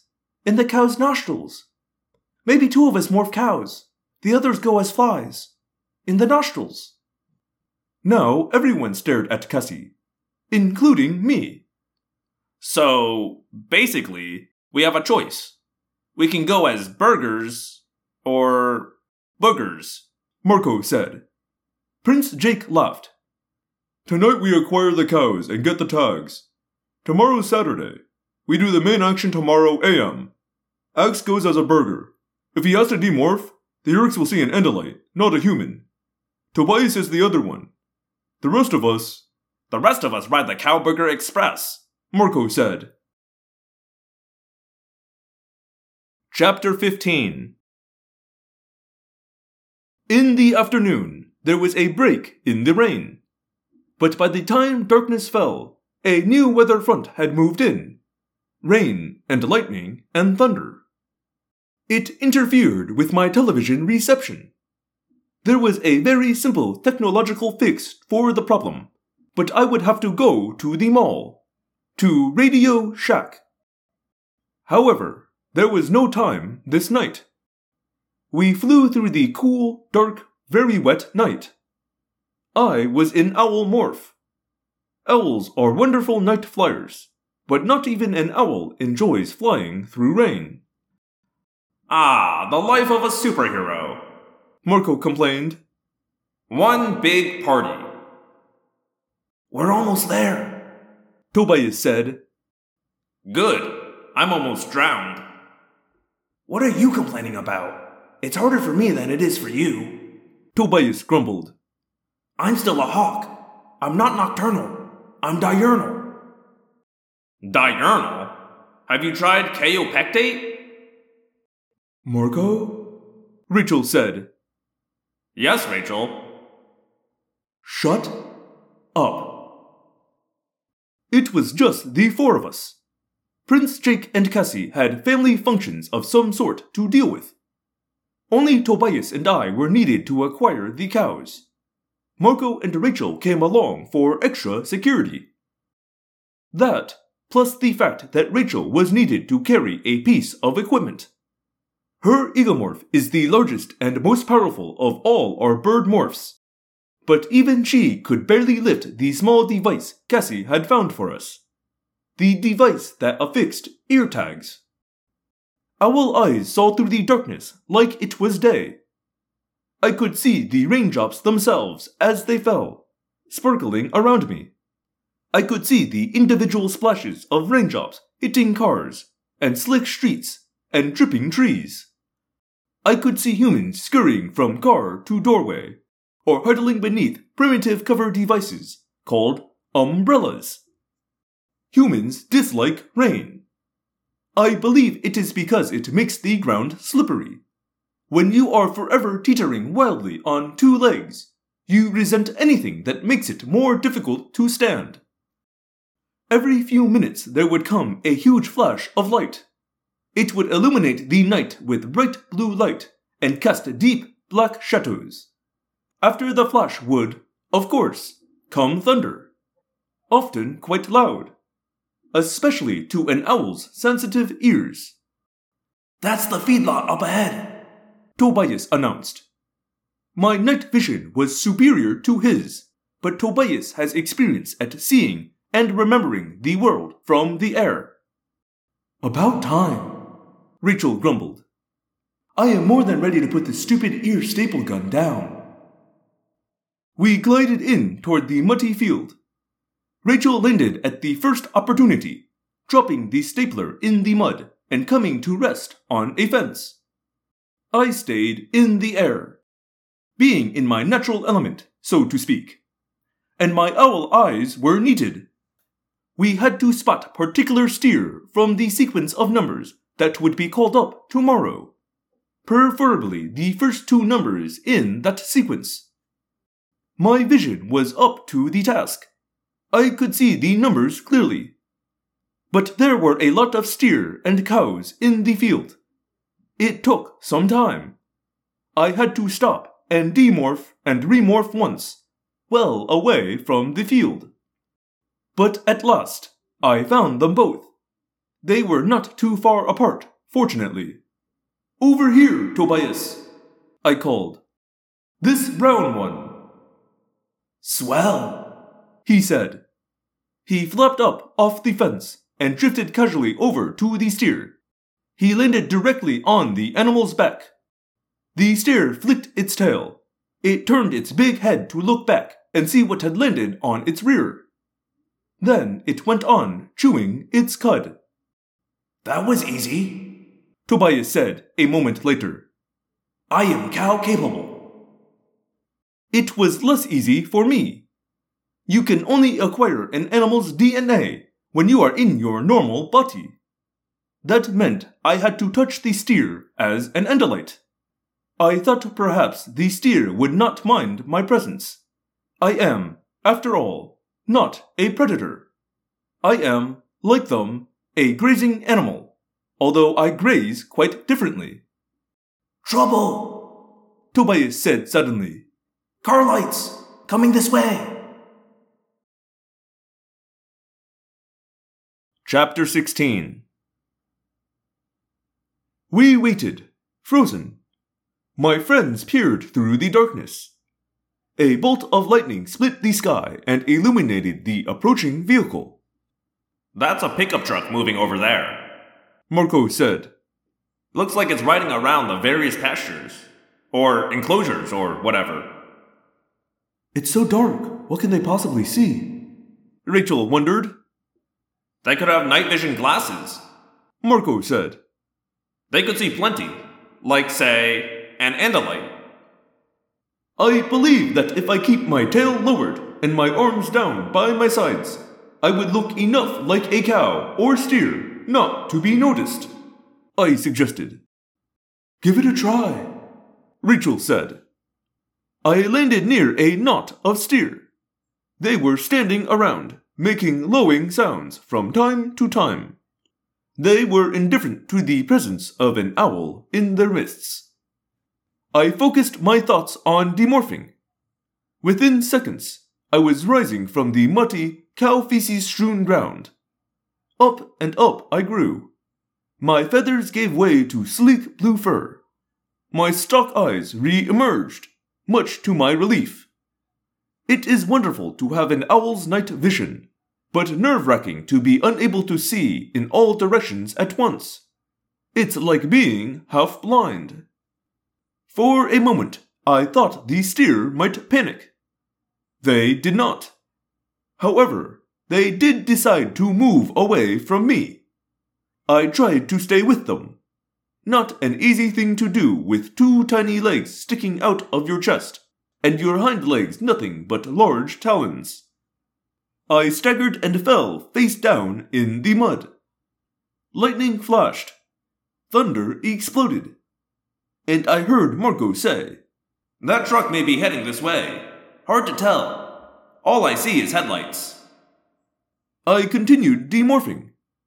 At this point, it was more advisable to complete the morph and become fully Andalite.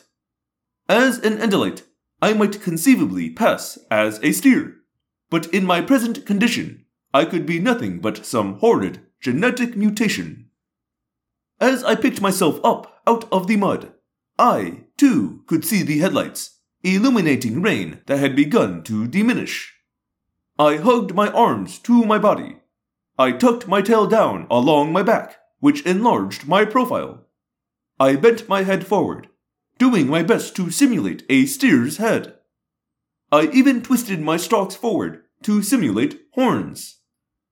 It was not a bad deception, all in all.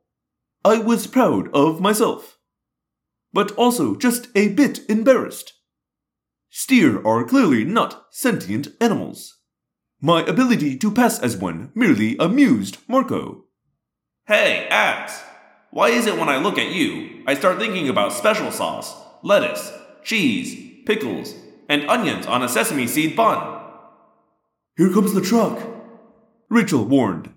Looks deer like. I did my best. I kept my profile turned to the road. I looked most cow like from that angle. Then. It's stopping, Rachel cried. Axeman, guys are getting out of the truck. I don't see any weapons. Marco said tersely. But, well, I do see beer bottles. It's a bunch of college kids. I could hear loud, almost hysterical giggles. And now I could see the humans, four of them, attempting to climb the fence into the field. One fell down in the mud. The others all laughed. They're faced. Marco said. What's this about? These aren't security guys. Not unless the Yeerks have gotten really laid back. The four young males staggered and wallowed and half crawled out onto the field. One of them made a lunge for a steer. He missed and fell. He lay on his back, unmoving. The other three headed toward me. If I moved, I would not move like a steer. My best plan would be to remain motionless. The humans were quite likely to pass me by. But that hope did not last long. The humans came for me. They weaved and wandered, but the essential thrust of their digressions was toward me. What should I do? I asked the others. Is this an attack? I don't think so. Tobias said. In fact, I think I know what they're up to. It's called cow tipping.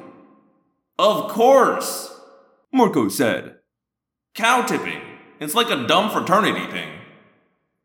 Kindly explain this cow tipping, I asked. Well, well, basically, you go out in a field and push a cow over. Why? I don't know, Marco admitted. but it generally involves being profoundly drunk. Why? Because it's too idiotic to do sober. Rachel said, exasperated. Perfect. We don't have enough bull to deal with.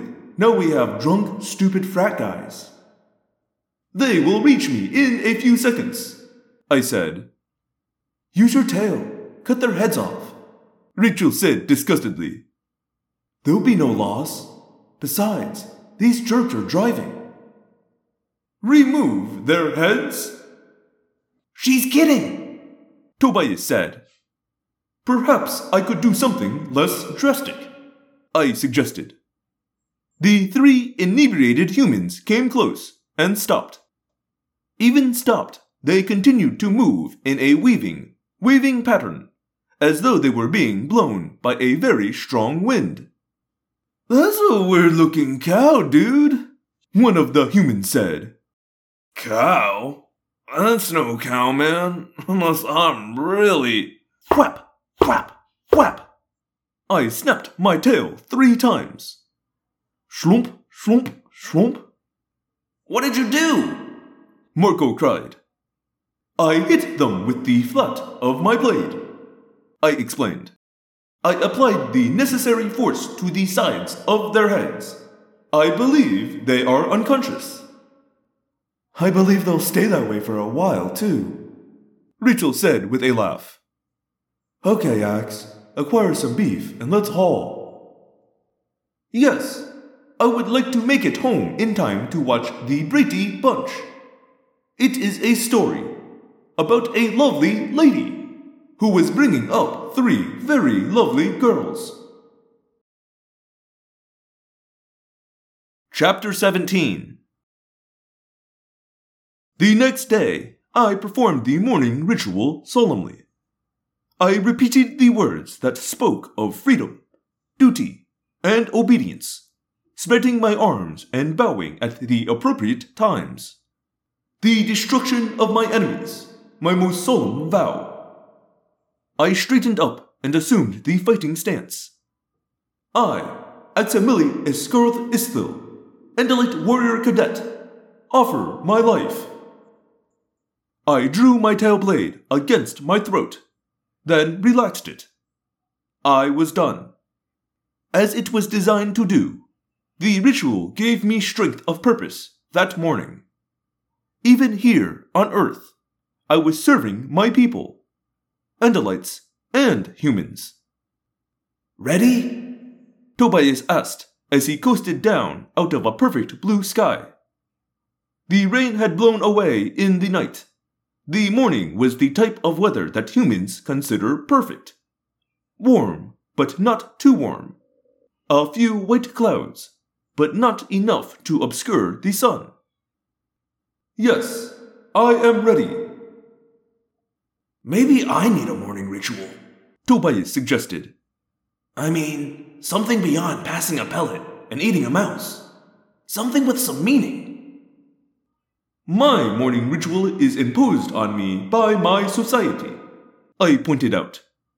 Your society, human society, does not impose a similar requirement. Unless you consider drinking coffee and scarfing a toaster strudel a ritual. I do find the ritual helpful sometimes. On days when I expect to face danger, for example. But it causes me to miss some of the banter between Katie and Matt and Al. Who and who and who? They are the humans who appear regularly on the Today Show. I explained. Uh huh. I haven't caught that lately. They are taking an in depth look at exercises to trim the fat from problem areas such as thighs, upper arms, and hips. I began to morph to Harrier. Minutes later, I was flying. I fly often, but I have never come to see it as normal. Walking like a human is merely tedious and annoying, but flying like a hawk is the most wonderful experience imaginable. I opened my wings, flopped them up and down, tucked my talons up beneath me, and spread my tail to increase my lift. Suddenly, I was no longer tied to the ground. We flew along the treetops till we found a thermal. A thermal is a pillar of warm air that rises from heated ground. It fills your wings and lifts you almost effortlessly. We rose to a hundred feet, high enough to escape the notice of most humans on the ground. And we flew toward a meeting with the others at the feedlot. It was a much more pleasurable flight than the earlier one. Now I could see to put the feedlot in context. Human habitations tend to cluster in ever tighter proximity.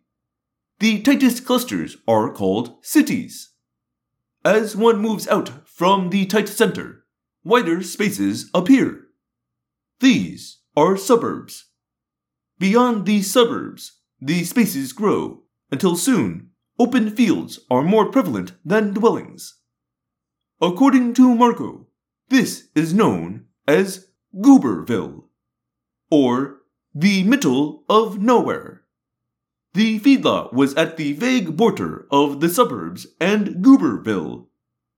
I saw a number of other birds of prey in the sky ahead. They were spread far apart and at different altitudes.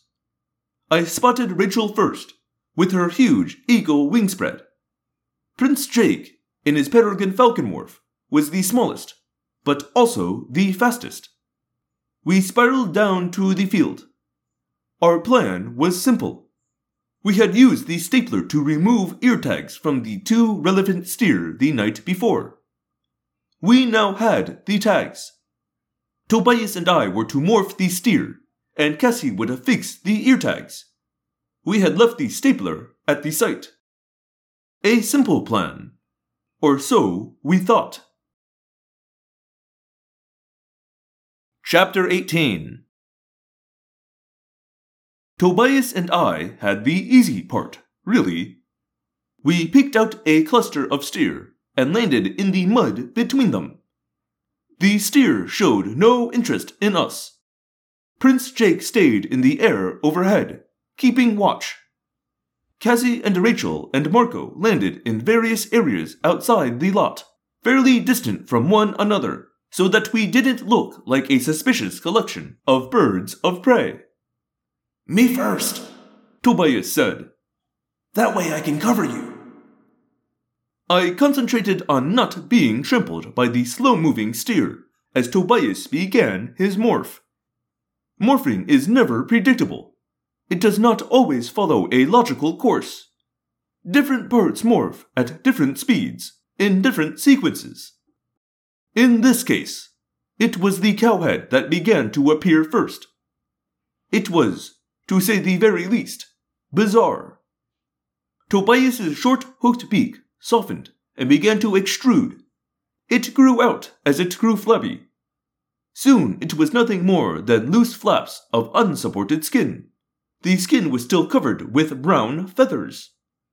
Tobias's own furious hawk eyes widened and rounded and seemed to fill with moisture. They no longer looked fierce. They looked, well, stupid.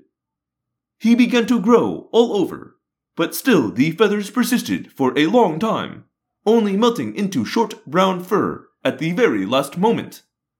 His hooves appeared, almost complete, at the end of his tiny hawk legs. His wingtips began to curl and harden and form hooves as well. Only then did his wings stretch into steer legs. But at last, he was fully formed. Fully formed and quite large. And seemingly agitated. Tobias, you are in danger of stepping on me. Sorry, I. I don't know. I just feel kind of antsy, you know? Restless. Like I'm annoyed.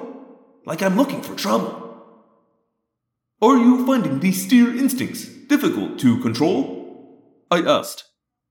Not difficult, just caught me by surprise. I assumed Steermorph would be pretty laid back. Anyway, your turn. Of course, I had two changes to make, not one. First, I had to demorph to Andalite. Once again, the steer began to move away, depriving me of cover. But Tobias snorted at them and took a little trot around the edge of the knot of steer. After that, they stayed still. It was odd. It was as if the steer were afraid of Tobias, or at least deferential. It should have been a clue that we had a problem. But I was insufficiently familiar with cows and steer to realize what had happened.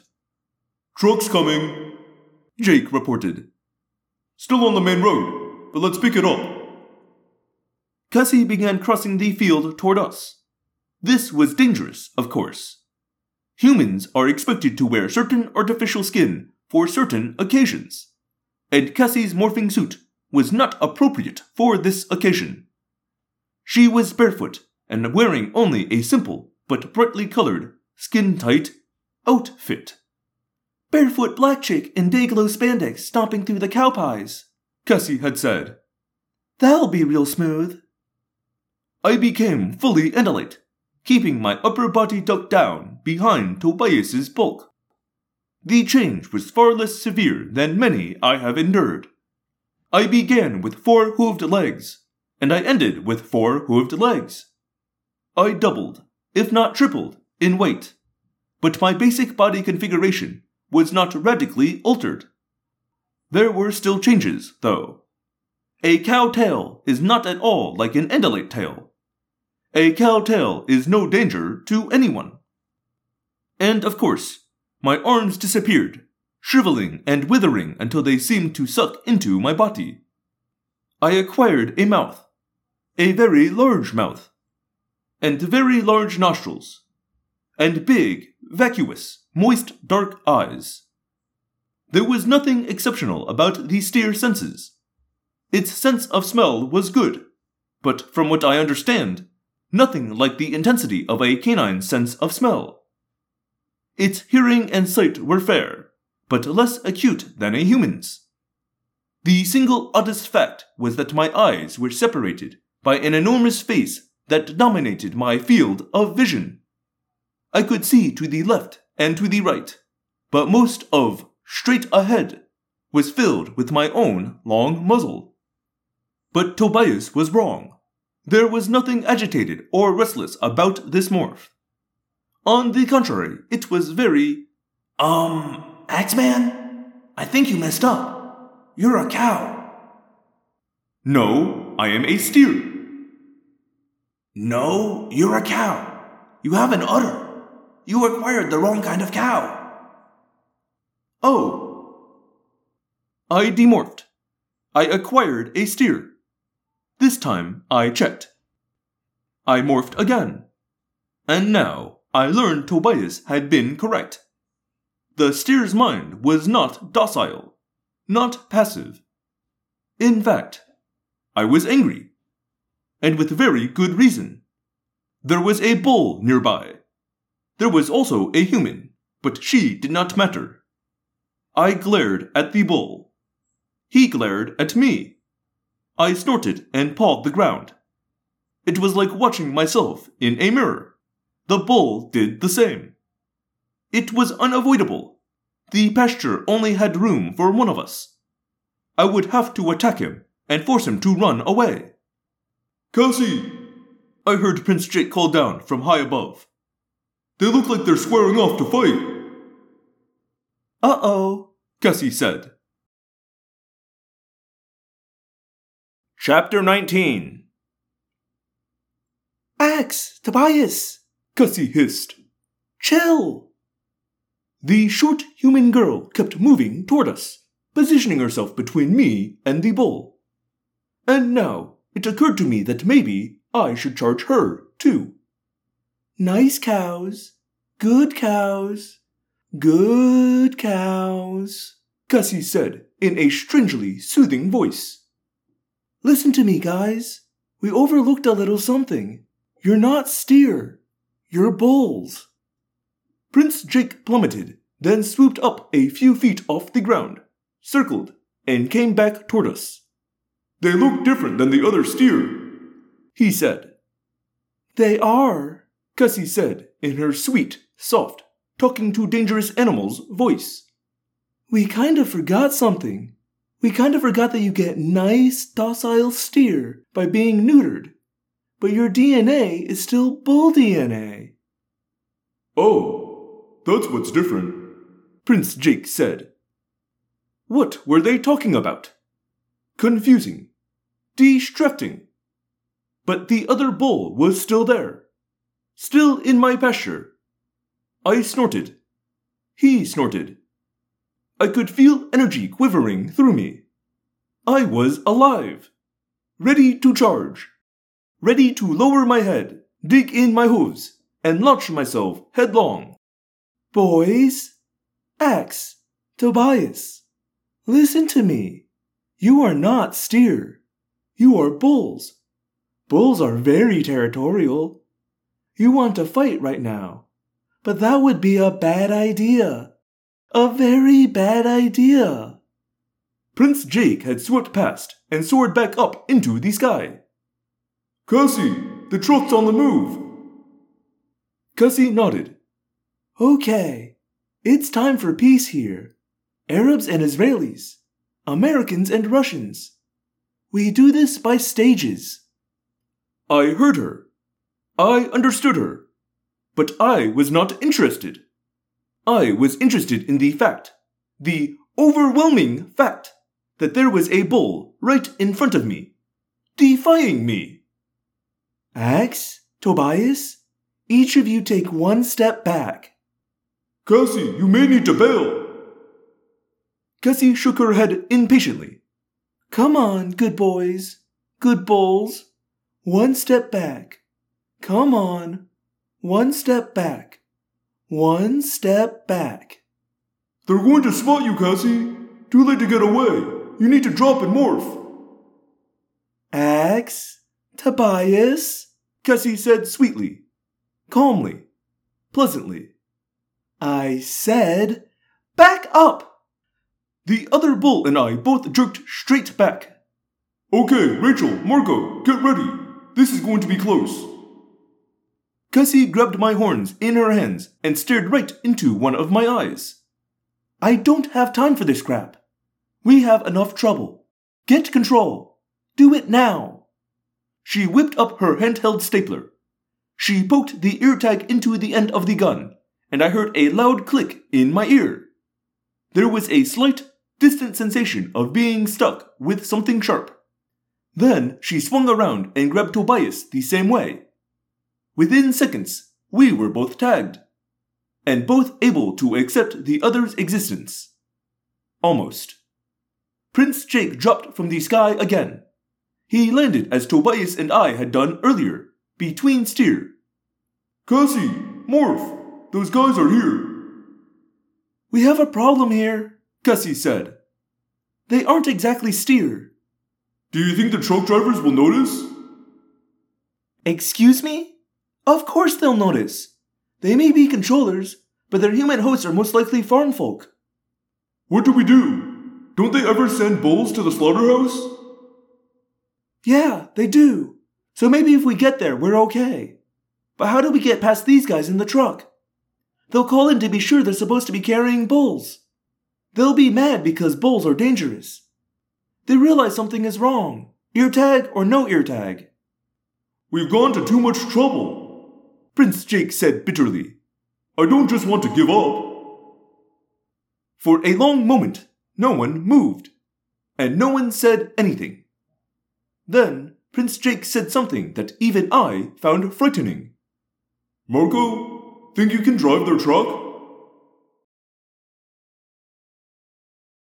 Chapter 20 The truck came. It rolled right out into the mud. Two humans climbed down. Hey, that's no steer, The driver said. His partner nodded. That sure ain't no steer. And I'm definitely not a steer. Marco said. He stood up from behind the camouflage provided by Tobias and me. That's a gorilla. Fool, it's an Andalite and morph. The two men turned to run.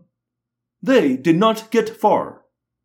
At last, I had a target for my bull aggression. I loped easily after them. I lowered my head, aligned my curved horns, and struck one, and then the other, in the area humans refer to as the butt. They flew several feet and landed on their faces. Marco yanked them up out of the mud. Go to sleep. Marco said as he butted their heads together. The humans were rendered unconscious. How do we make sure they stay out long enough? Take their clothes. They'll slow them down. Prince Jake said. I'll demorph. I'm biggest. I should look okay in that guy's jeans and jacket. Marco drives. How come Marco drives? Rachel demanded. He has experience. Oh man, don't even mention that. Cassie said. My dad cried over the twisted remains of that truck. I'll ride shotgun and carry the guy's clipboard. Prince Jake continued. Tobias and Ax, see what you can do to persuade some of these steer to get aboard the truck. That part proved easy. The steer were nervous about Tobias and me. They were quite content to move away from us, even if that meant climbing a ramp into the back of a truck. Tobias and I entered last. Cassie and Rachel morphed to flies and made their bobbing erratic way to perches in our noses. Rachel was with Tobias, Cassie with me. Marco squeezed his huge gorilla bulk into a denim jacket and pants. Shoes were, of course, an impossibility, given the size of his feet. Jake's own artificial skin was overly large, but he, at least, was human. He donned a hat, a head covering, and pulled it low to obscure his features. Oh, yeah, this'll work. Rachel said in that tone I recognized as sarcasm. A gorilla wearing some hideous Levi's leisure suit, and a kid that looks like he's wearing his dad's clothes, delivering a pair of bulls to a Yeerk meatpacking plant. Nothing weird there. He has to go in gorilla morph. Cassie said. The seat's jammed back and he can't reach the pedals. Everyone ready? Marco asked brightly. Everyone have a seatbelt on? Anyone have to pee before we leave? Go now. I'm not going to stop at every Stuckey's we pass. I felt a sudden lurch. The truck moved. Backward. Then stopped. A second lurch. The engine roared, but the truck did not move. The sound I heard suggested metal grinding on metal. Oh, yeah. Marco said. Clutch. Forgot about that. I mean, who has a standard transmission nowadays? Prince Jake must have said something, because then Marco said, Hey, no one is going to die on the way there. I'll get us all there. Everyone will still be available to die when we get there. That's comforting. Tobias grumbled. More loud grunting. Suddenly, we were propelled forward. All the steers staggered. We lurched and rolled across the field, and Marco said, Ha! See? No problemo. Let's see how you do out on the road. Tobias said. I heard a loud crunching sound. What was that? I asked. Fence? Marco said. A few seconds later, a very similar sound. More fence, okay? Marco said. Everyone just shut up. I have it under control. Off we went, down the road. I had a very limited exterior view out of the right hand side. I saw trees flash by. I saw more fields with more cows. I saw a pickup truck with its horn blaring and its driver forming a sort of salute with one raised finger. It occurred to me that oncoming vehicles should not be passing by on the right. Hey, that guy gave me the finger. Some people take it personally when you nearly run them down. Tobias said. Some people have no sense of humor. I could see the long, low building that was the meatpacking plant. We were getting close. I felt a rush of excitement. Almost there. Marco reported. There's the road. Just need to turn. Just need to. Suddenly, the truck swerved wildly. I, and every other animal in the back, fell left.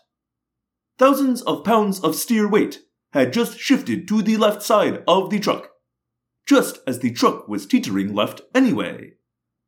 Ah! Marco cried. Chapter 21 Oh! The truck was no longer moving on multiple wheels arrayed along both sides. It was crazily tipped to the left, moving solely on the wheels of one side. Ah! Bull and steer, we were all shoved to one side, piled against one another. The floor of the truck bed tilted up and away at an absurd angle. We were going to tip over.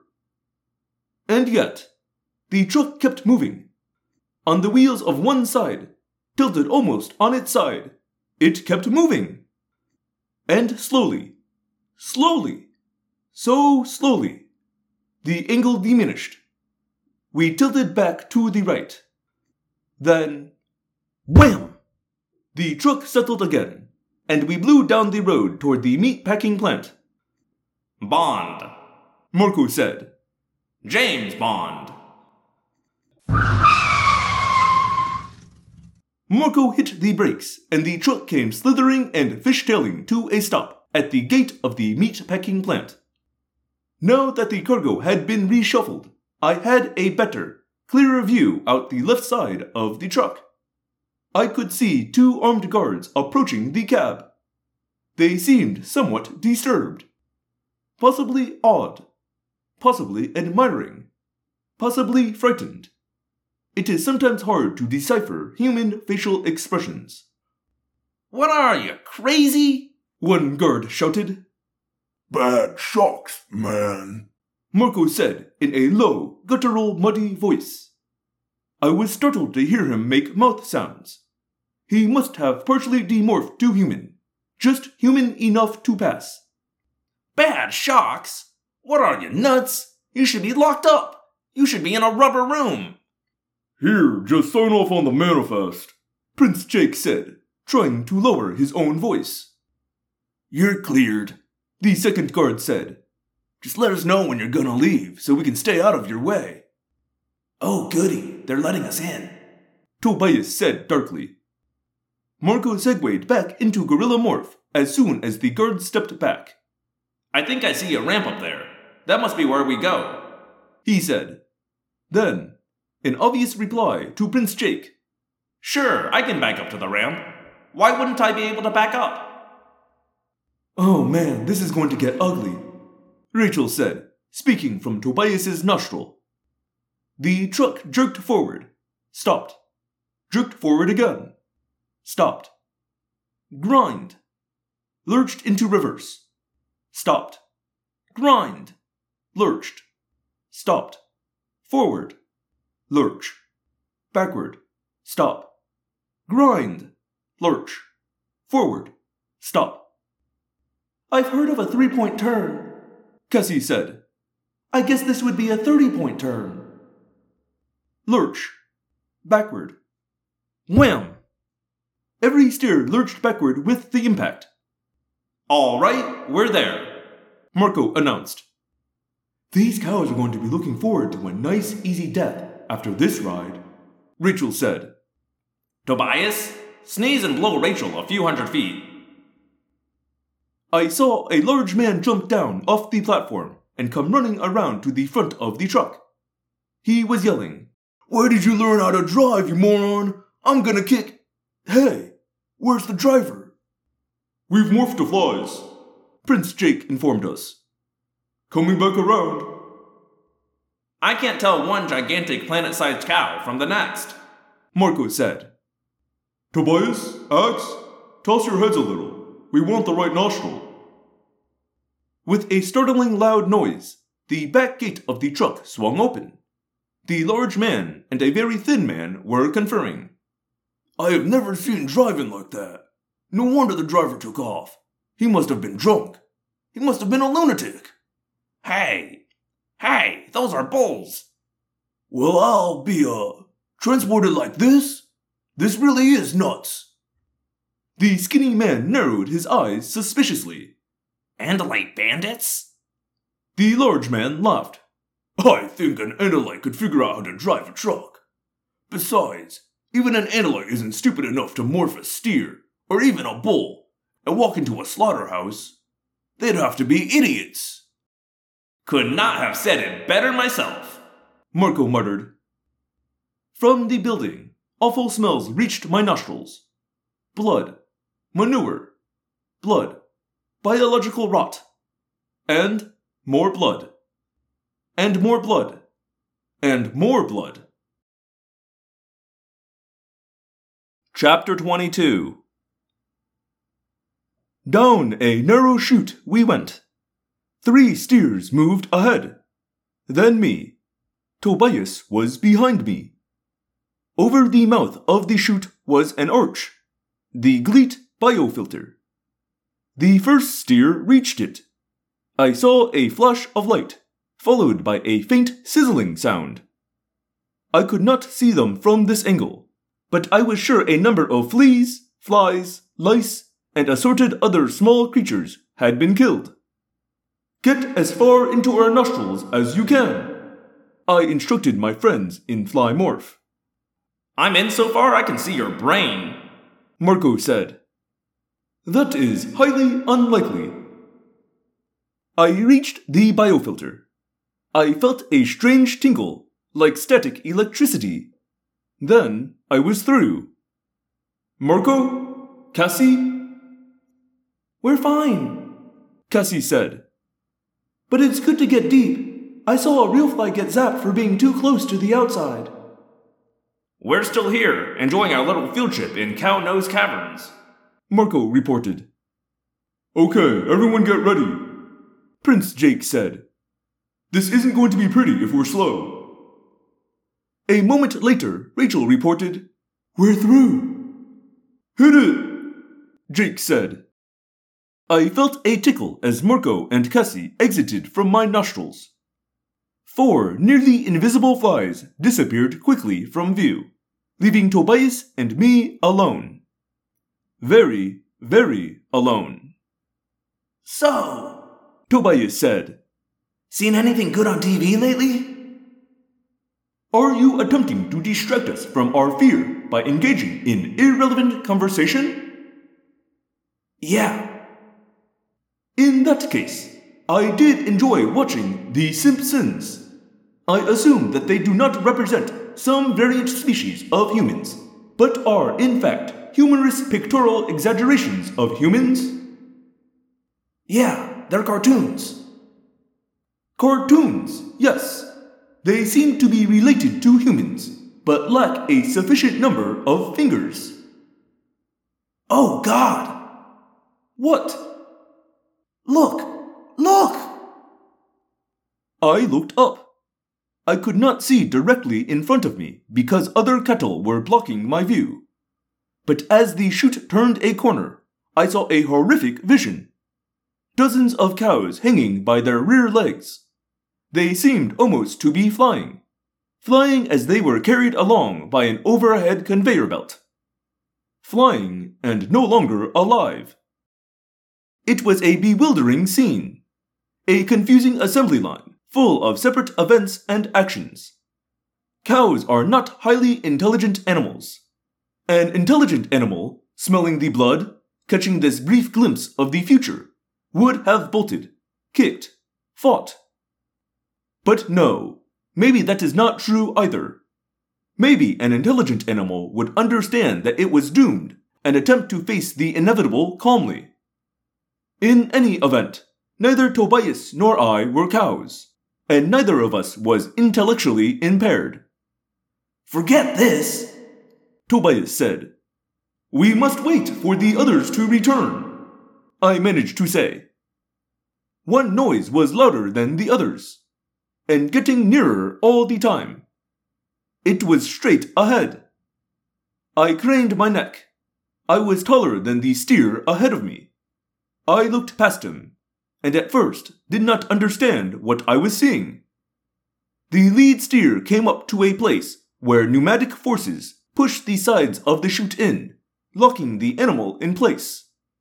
A man, acting with practiced ease, whipped shackles around the back legs.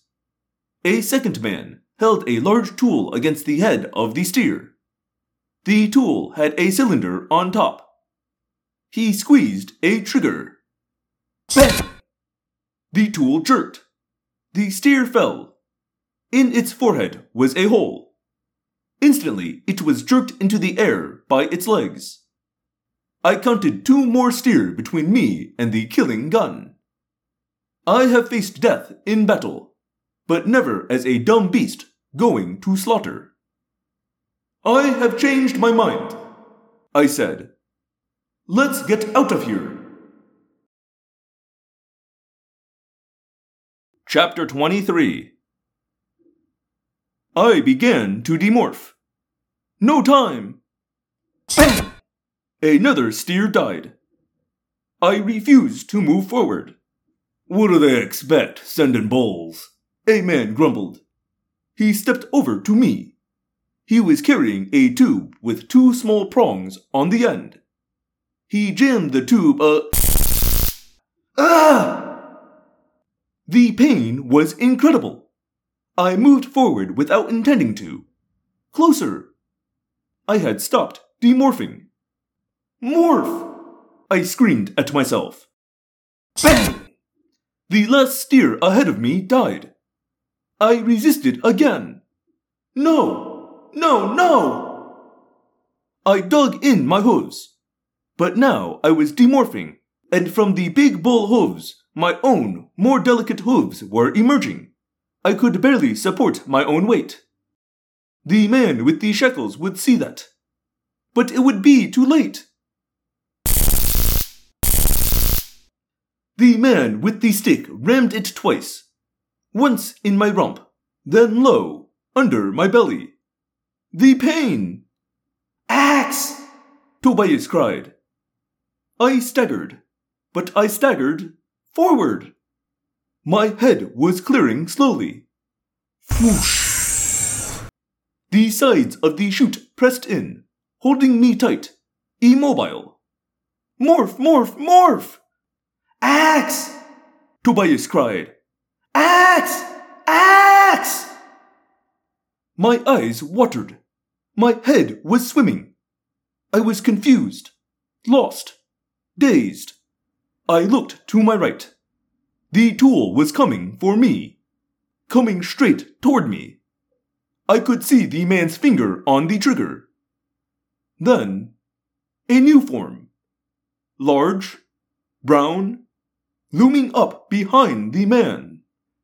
Hey, buddy, take the rest of the day off, Rachel said. She swung one massive grizzly bear paw. The man with the killing tool dropped like one of the steer. Cutting it kind of close, aren't you? Tobias demanded angrily. Sorry, Rachel said. I realized I was shaking, trembling. Other humans were running now, many running away, some running toward us, toward the bear. I could not stop trembling, could not stop the shaking. I was demorphing and shaking. But even so, I noted the humans who were heading toward the bear, not away. Controllers, of course. Normal humans would seek to escape. The controllers among them knew the significance of the bear. They knew, or thought they knew, that it was an Andalite in morph. Dozens left their stations, grabbed long knives, grabbed powered saws, and came for us. So much for anything subtle, Rachel said. It's going to get hairy. She grabbed the side of the chute with her two front paws and pulled. The wood ripped away easily. I pushed through and out and away. And just then, my own stalk eyes began to function, and I could look back and see my own tail. My own fast, deadly, accurate tail. I was a grazing animal, like the ones who were fed to this killing place. But I was not a cow. Watch out! That guy has a chainsaw! Tobias yelled. A human controller rushed at me with a long, powered saw. The saw screamed. Thwap! Now the human controller screamed. He no longer has a chainsaw, I said. Chapter 24 Come on, follow me, Rachel said. The others are in trouble. I just came to get you guys. Well, there was no need to rush. Tobias said. You could have waited, oh, about another millisecond. Hey, I said I was sorry. Which way?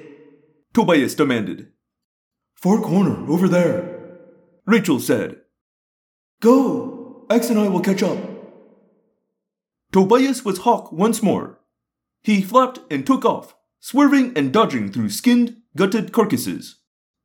Rachel and I took the slower route, through the human controllers and their knives. We try never to kill any controller, and humans in particular, since my human friends have a certain sentimental fondness for others of their own species. So we were careful. We were restrained. I applied my tailblade with restraint. But it was difficult. I had been badly frightened. As frightened as I have ever been. And, irrational as it might be, I resented the human controllers, who were even now attempting to butcher me. We forced our way through the human controllers, forced our way as dripping carcasses floated above us on the conveyor. My hooves scrabbled over spilled entrails. What we found at the far end of the blood soaked slaughtering floor was another battle. Prince Jake in Tiger Morph, Cassie in Wolf Morph, Marco in Gorilla Morph, Tobias wheeling and plunging to rip and tear. They were surrounded, cut off, hemmed in by a growing army of human controllers. And worse, Hork Bajir were pouring into the battle from two directions. Prince Jake's back was to a closed door. He was roaring and slashing and using his powerful jaws. But the situation was desperate. They were hemmed in, cornered, trapped. Rachel and I might be able to join them, but then we would be in the same trap. Jake, the door behind you! Rachel cried. Can't get it open. We need more muscle. Hurry! Rachel turned her huge, shaggy grizzly bear head to me, even as she swatted a human controller with a backhand that sent him flying. Well, Ax, all we have to do is go through about 50 Hork Bajir, bust down that door, and find a way out of this hellhole. Yes, I agreed. Let us begin. Rachel dropped to all fours. She let loose a hoarse roar and charged. No Andalite accustomed to our more pacific animal life could possibly understand what a grizzly bear charge means. Even most humans would fail to imagine it. Grizzly bears are not lithe and graceful like the big cats. They are more like dogs. They move with a rolling, lopsided gait that at first seems almost tentative, as if they might stop at any moment. But then you begin to realize how large they are, and you begin to realize that, awkward or not, they are very fast. And you begin to realize that you are punny, pathetic, weak, and insignificant. You begin to realize that this bear, this rolling, shaggy, unstoppable monster, can kill you from the mere impact of his shoulder hitting you. I saw all this on the faces of the human controllers before us. saw their indifference become concern and turn to terror and panic, all in seconds, as Rachel charged. Run! Many voices agreed. Stand fast! Don't run! One man cried. He planted himself before Rachel. He stood firm. For approximately one and one half seconds. Then he ran. As Rachel barreled past him, he swiped at her with a knife. The knife sliced at fur. He might as well have been swatting an Andalite dome ship with a tree branch. Rachel! Hork Bajir! Two big Hork Bajir leapt at her, their arm blades flashing. I whipped my tail left, right. One Hork Bajir dropped. The other hesitated, just long enough for us to pass him. We plowed into the defensive knot of our friends. On behalf of General Custer, let me welcome you to the last stand. Marco said as he sank his gorilla fist into the midriff of a Hork Bajir warrior. This the door? Rachel yelled. Yeah, can you bust it down? Rachel reared up on her hind legs. She had to duck her head as split cow carcasses came by, always holding to their stately pace. She put out her paws and slammed her weight against the door. Wham! Nothing. The door did not budge. And now a triumphant roar went up from the surging, pressing mass of enemy warriors, human and Hork Bajir. We were trapped, outnumbered. Then we heard the hated thought speak voice we knew too well. How fitting! Visser 3 exulted. The end of the Andalite bandits comes here, in a slaughterhouse. Take them! Seize them! Butcher them! Yes! Butcher them! Chapter 25 Rachel! Prince Jake said tersely. Hit it again! Wham! Rachel hit the door again. No effect. Slash! A Hork Bajir blade cut open right across my chest. Not deep, not painful, but frightening. Cassie was covered with matted blood. Marco was using only one arm. The other hung limp. Prince Jake was attacking, attacking, attacking, with all the violent ferocity of his tiger morph. But he was tiring. Tobias was having difficulty maneuvering in the sky filled with floating cow carcasses. Hey, there's a keypad! Rachel yelled.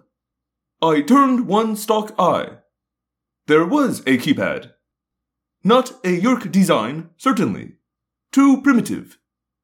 But then, many of the people working at the facility were not Yeerks. Ax! Jake yelled.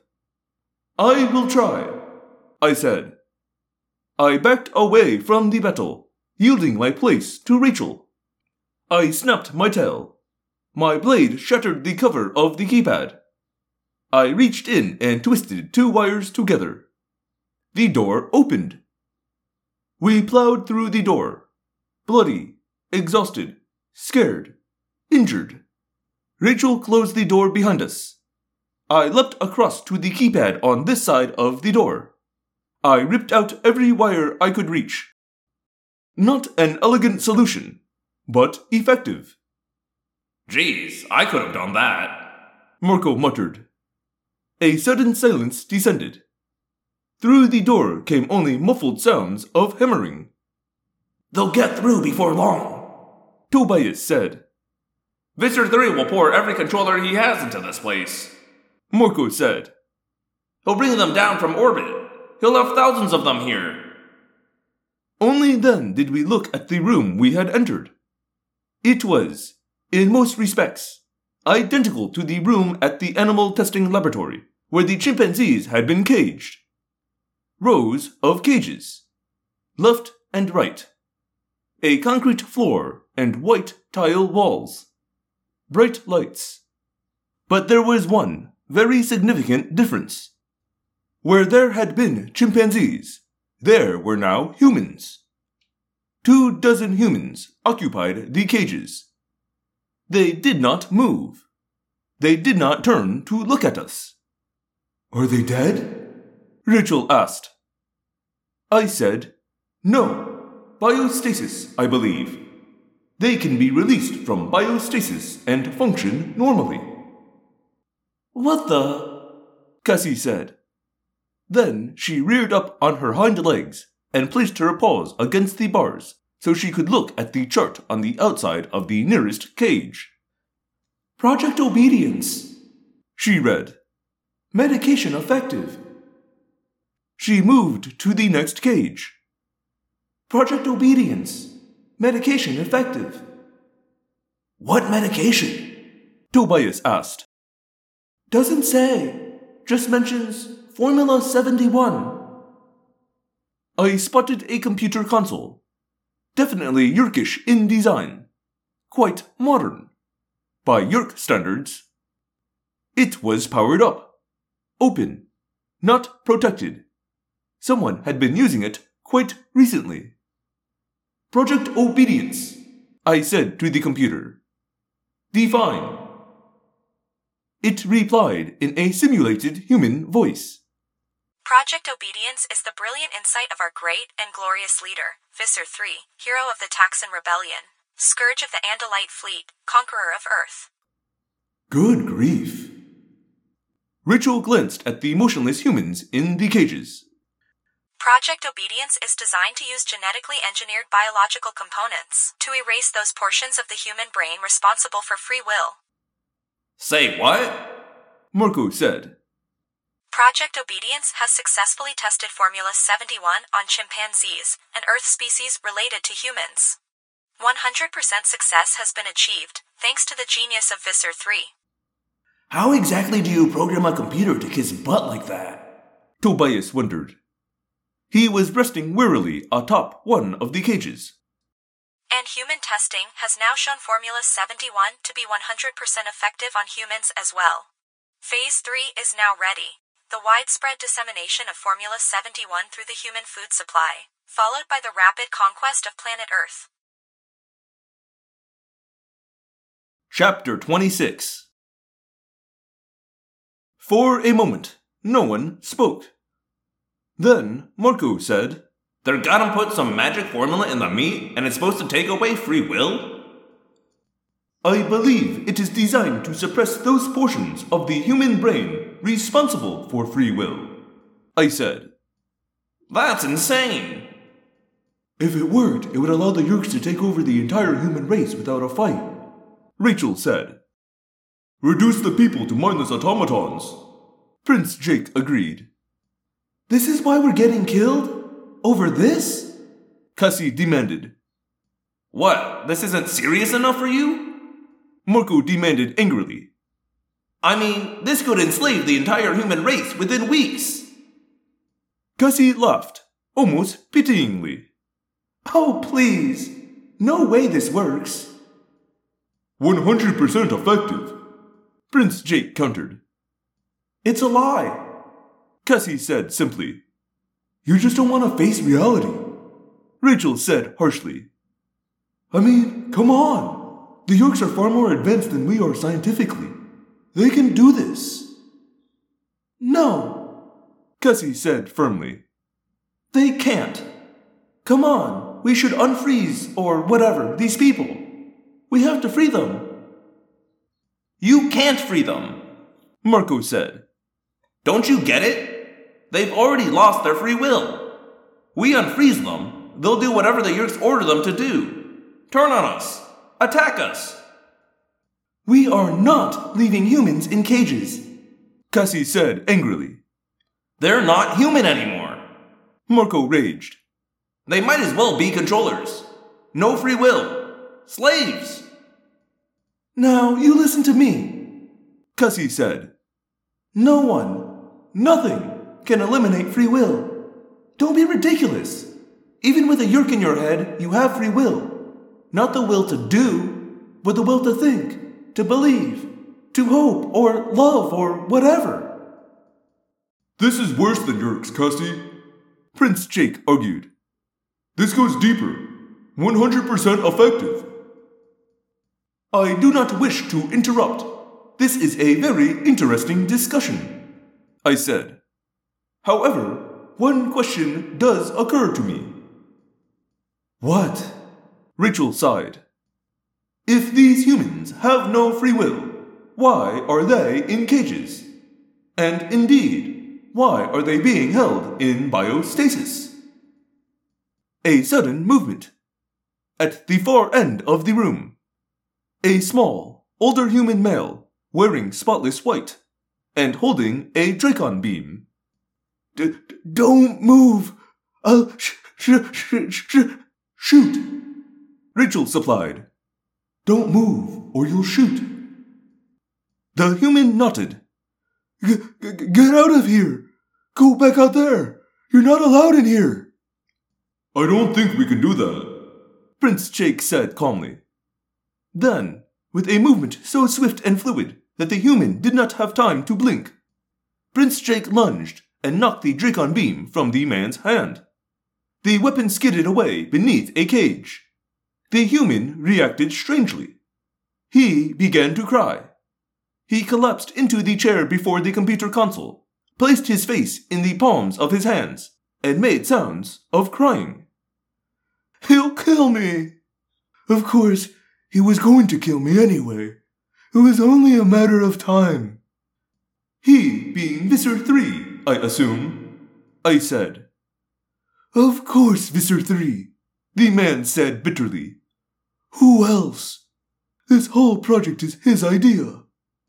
But it worked, so why would he kill you? Rachel asked.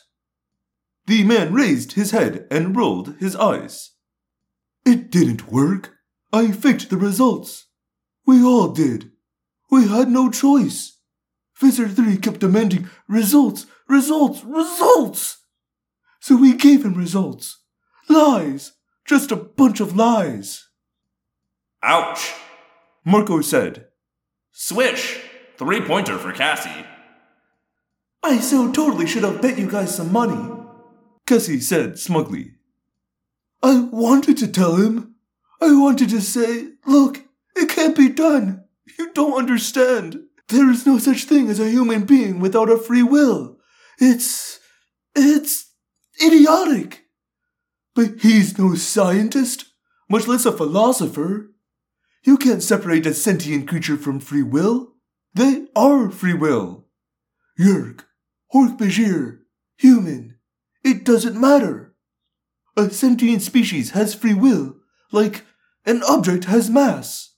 You can't separate them. But Visser 3 doesn't listen. Yes, we've noticed that. Marco said dryly. He's really not a very nice person. Is there another way out of here? Prince Jake asked. I can't help you. He'll kill me. The man pleaded. You know, I'd probably feel sorry for you, except that, guess what? You're scum. You locked these people up. These humans. Cassie added. We Andalites don't approve of that kind of behavior. They have families who must be tearing their.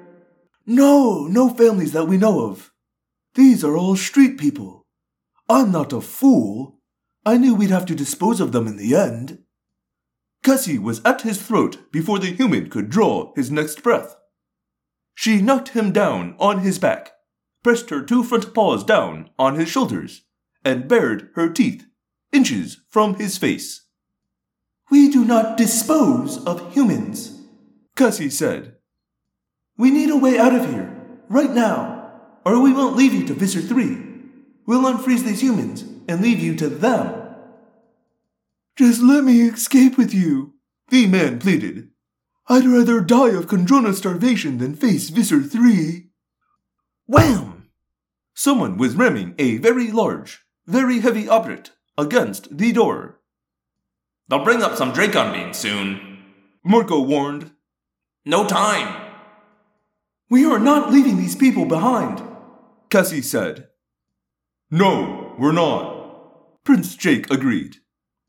Ax, Rachel, and me at the door. Everyone else, bust these people loose. Wham! Wham! Wham! The door rattled, bent inward. Looking back with my stalk eyes, I saw the caged humans begin to stir. Cassie turned off the biostasis. The humans moved around in their cages. Animals! That's a bear! One man cried.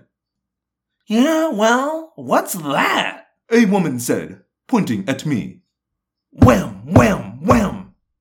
Everyone climb out of the cages. We're getting out of here. Prince Jake ordered.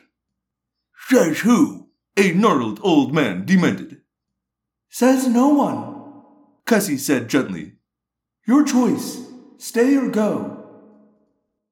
Yeah, well, this shelter's terrible. I'm going back to the Salvation Army. The man said. Hmm. Cassie said. I believe that was a human being exercising free will. You are going to gloat about this forever, aren't you? Marco asked her. Yes, I am. Okay, how do we get out of here? Prince Jake asked the controller scientist. Follow me. We formed a bizarre parade. Cassie and me, with the scientist up front. A dozen shabby, confused, but free humans.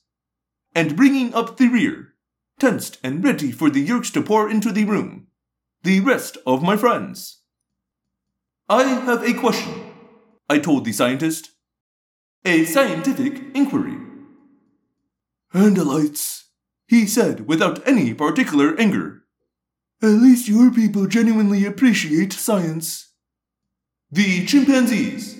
You said your formula was ineffective because sentience cannot be separated from free will.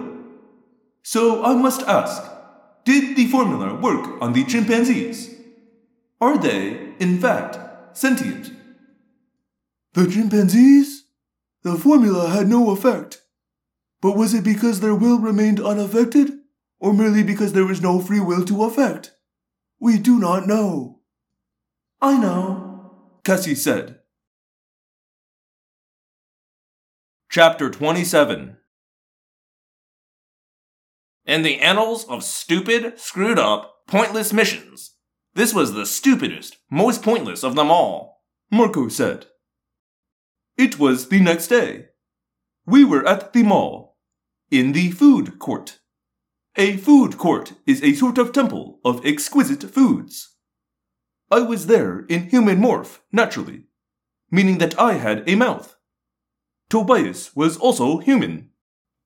And soon, very soon, as soon as Rachel came back from standing in the lines, I would have a delicious cinnamon bun. I mean, all this trouble, for what? For a Yeerk plot that was already a total failure. We could have stayed home. We set some chimpanzees free, Cassie said. and some humans too, which, Marco, is even better. Marco laughed. Oh, come on. You know you're a hopeless tree hugging animal nut. Come on. You're wearing Birkenstock right now, aren't you? Confess. Rachel came back carrying a tray of foods, including my delicious, incredible cinnamon bun. She handed various items to my friends. Then, at last, the bun. I began to eat it, taking care not to eat the paper plate as well, since I have learned that is considered improper. Here's your burger, Marco. Rachel said. Oh, I can't believe this. A burger? Cassie said. After Ax was nearly carved up? After being in that slaughterhouse? Marco opened his mouth wide and took a very large bite. He chewed as we all watched. The burger appeared to be juicy, with a great amount of tasty grease. Rachel tapped her fingers on the table and stared at Marco with an indecipherable expression. Prince Jake also stared. Be right back. Rachel said and stood up. Get me one too. Prince Jake said. Extra pickles. I said, unable to make proper mouth sounds because of the large wad of unchewed cinnamon bun. I think that makes three. Prince Jake said.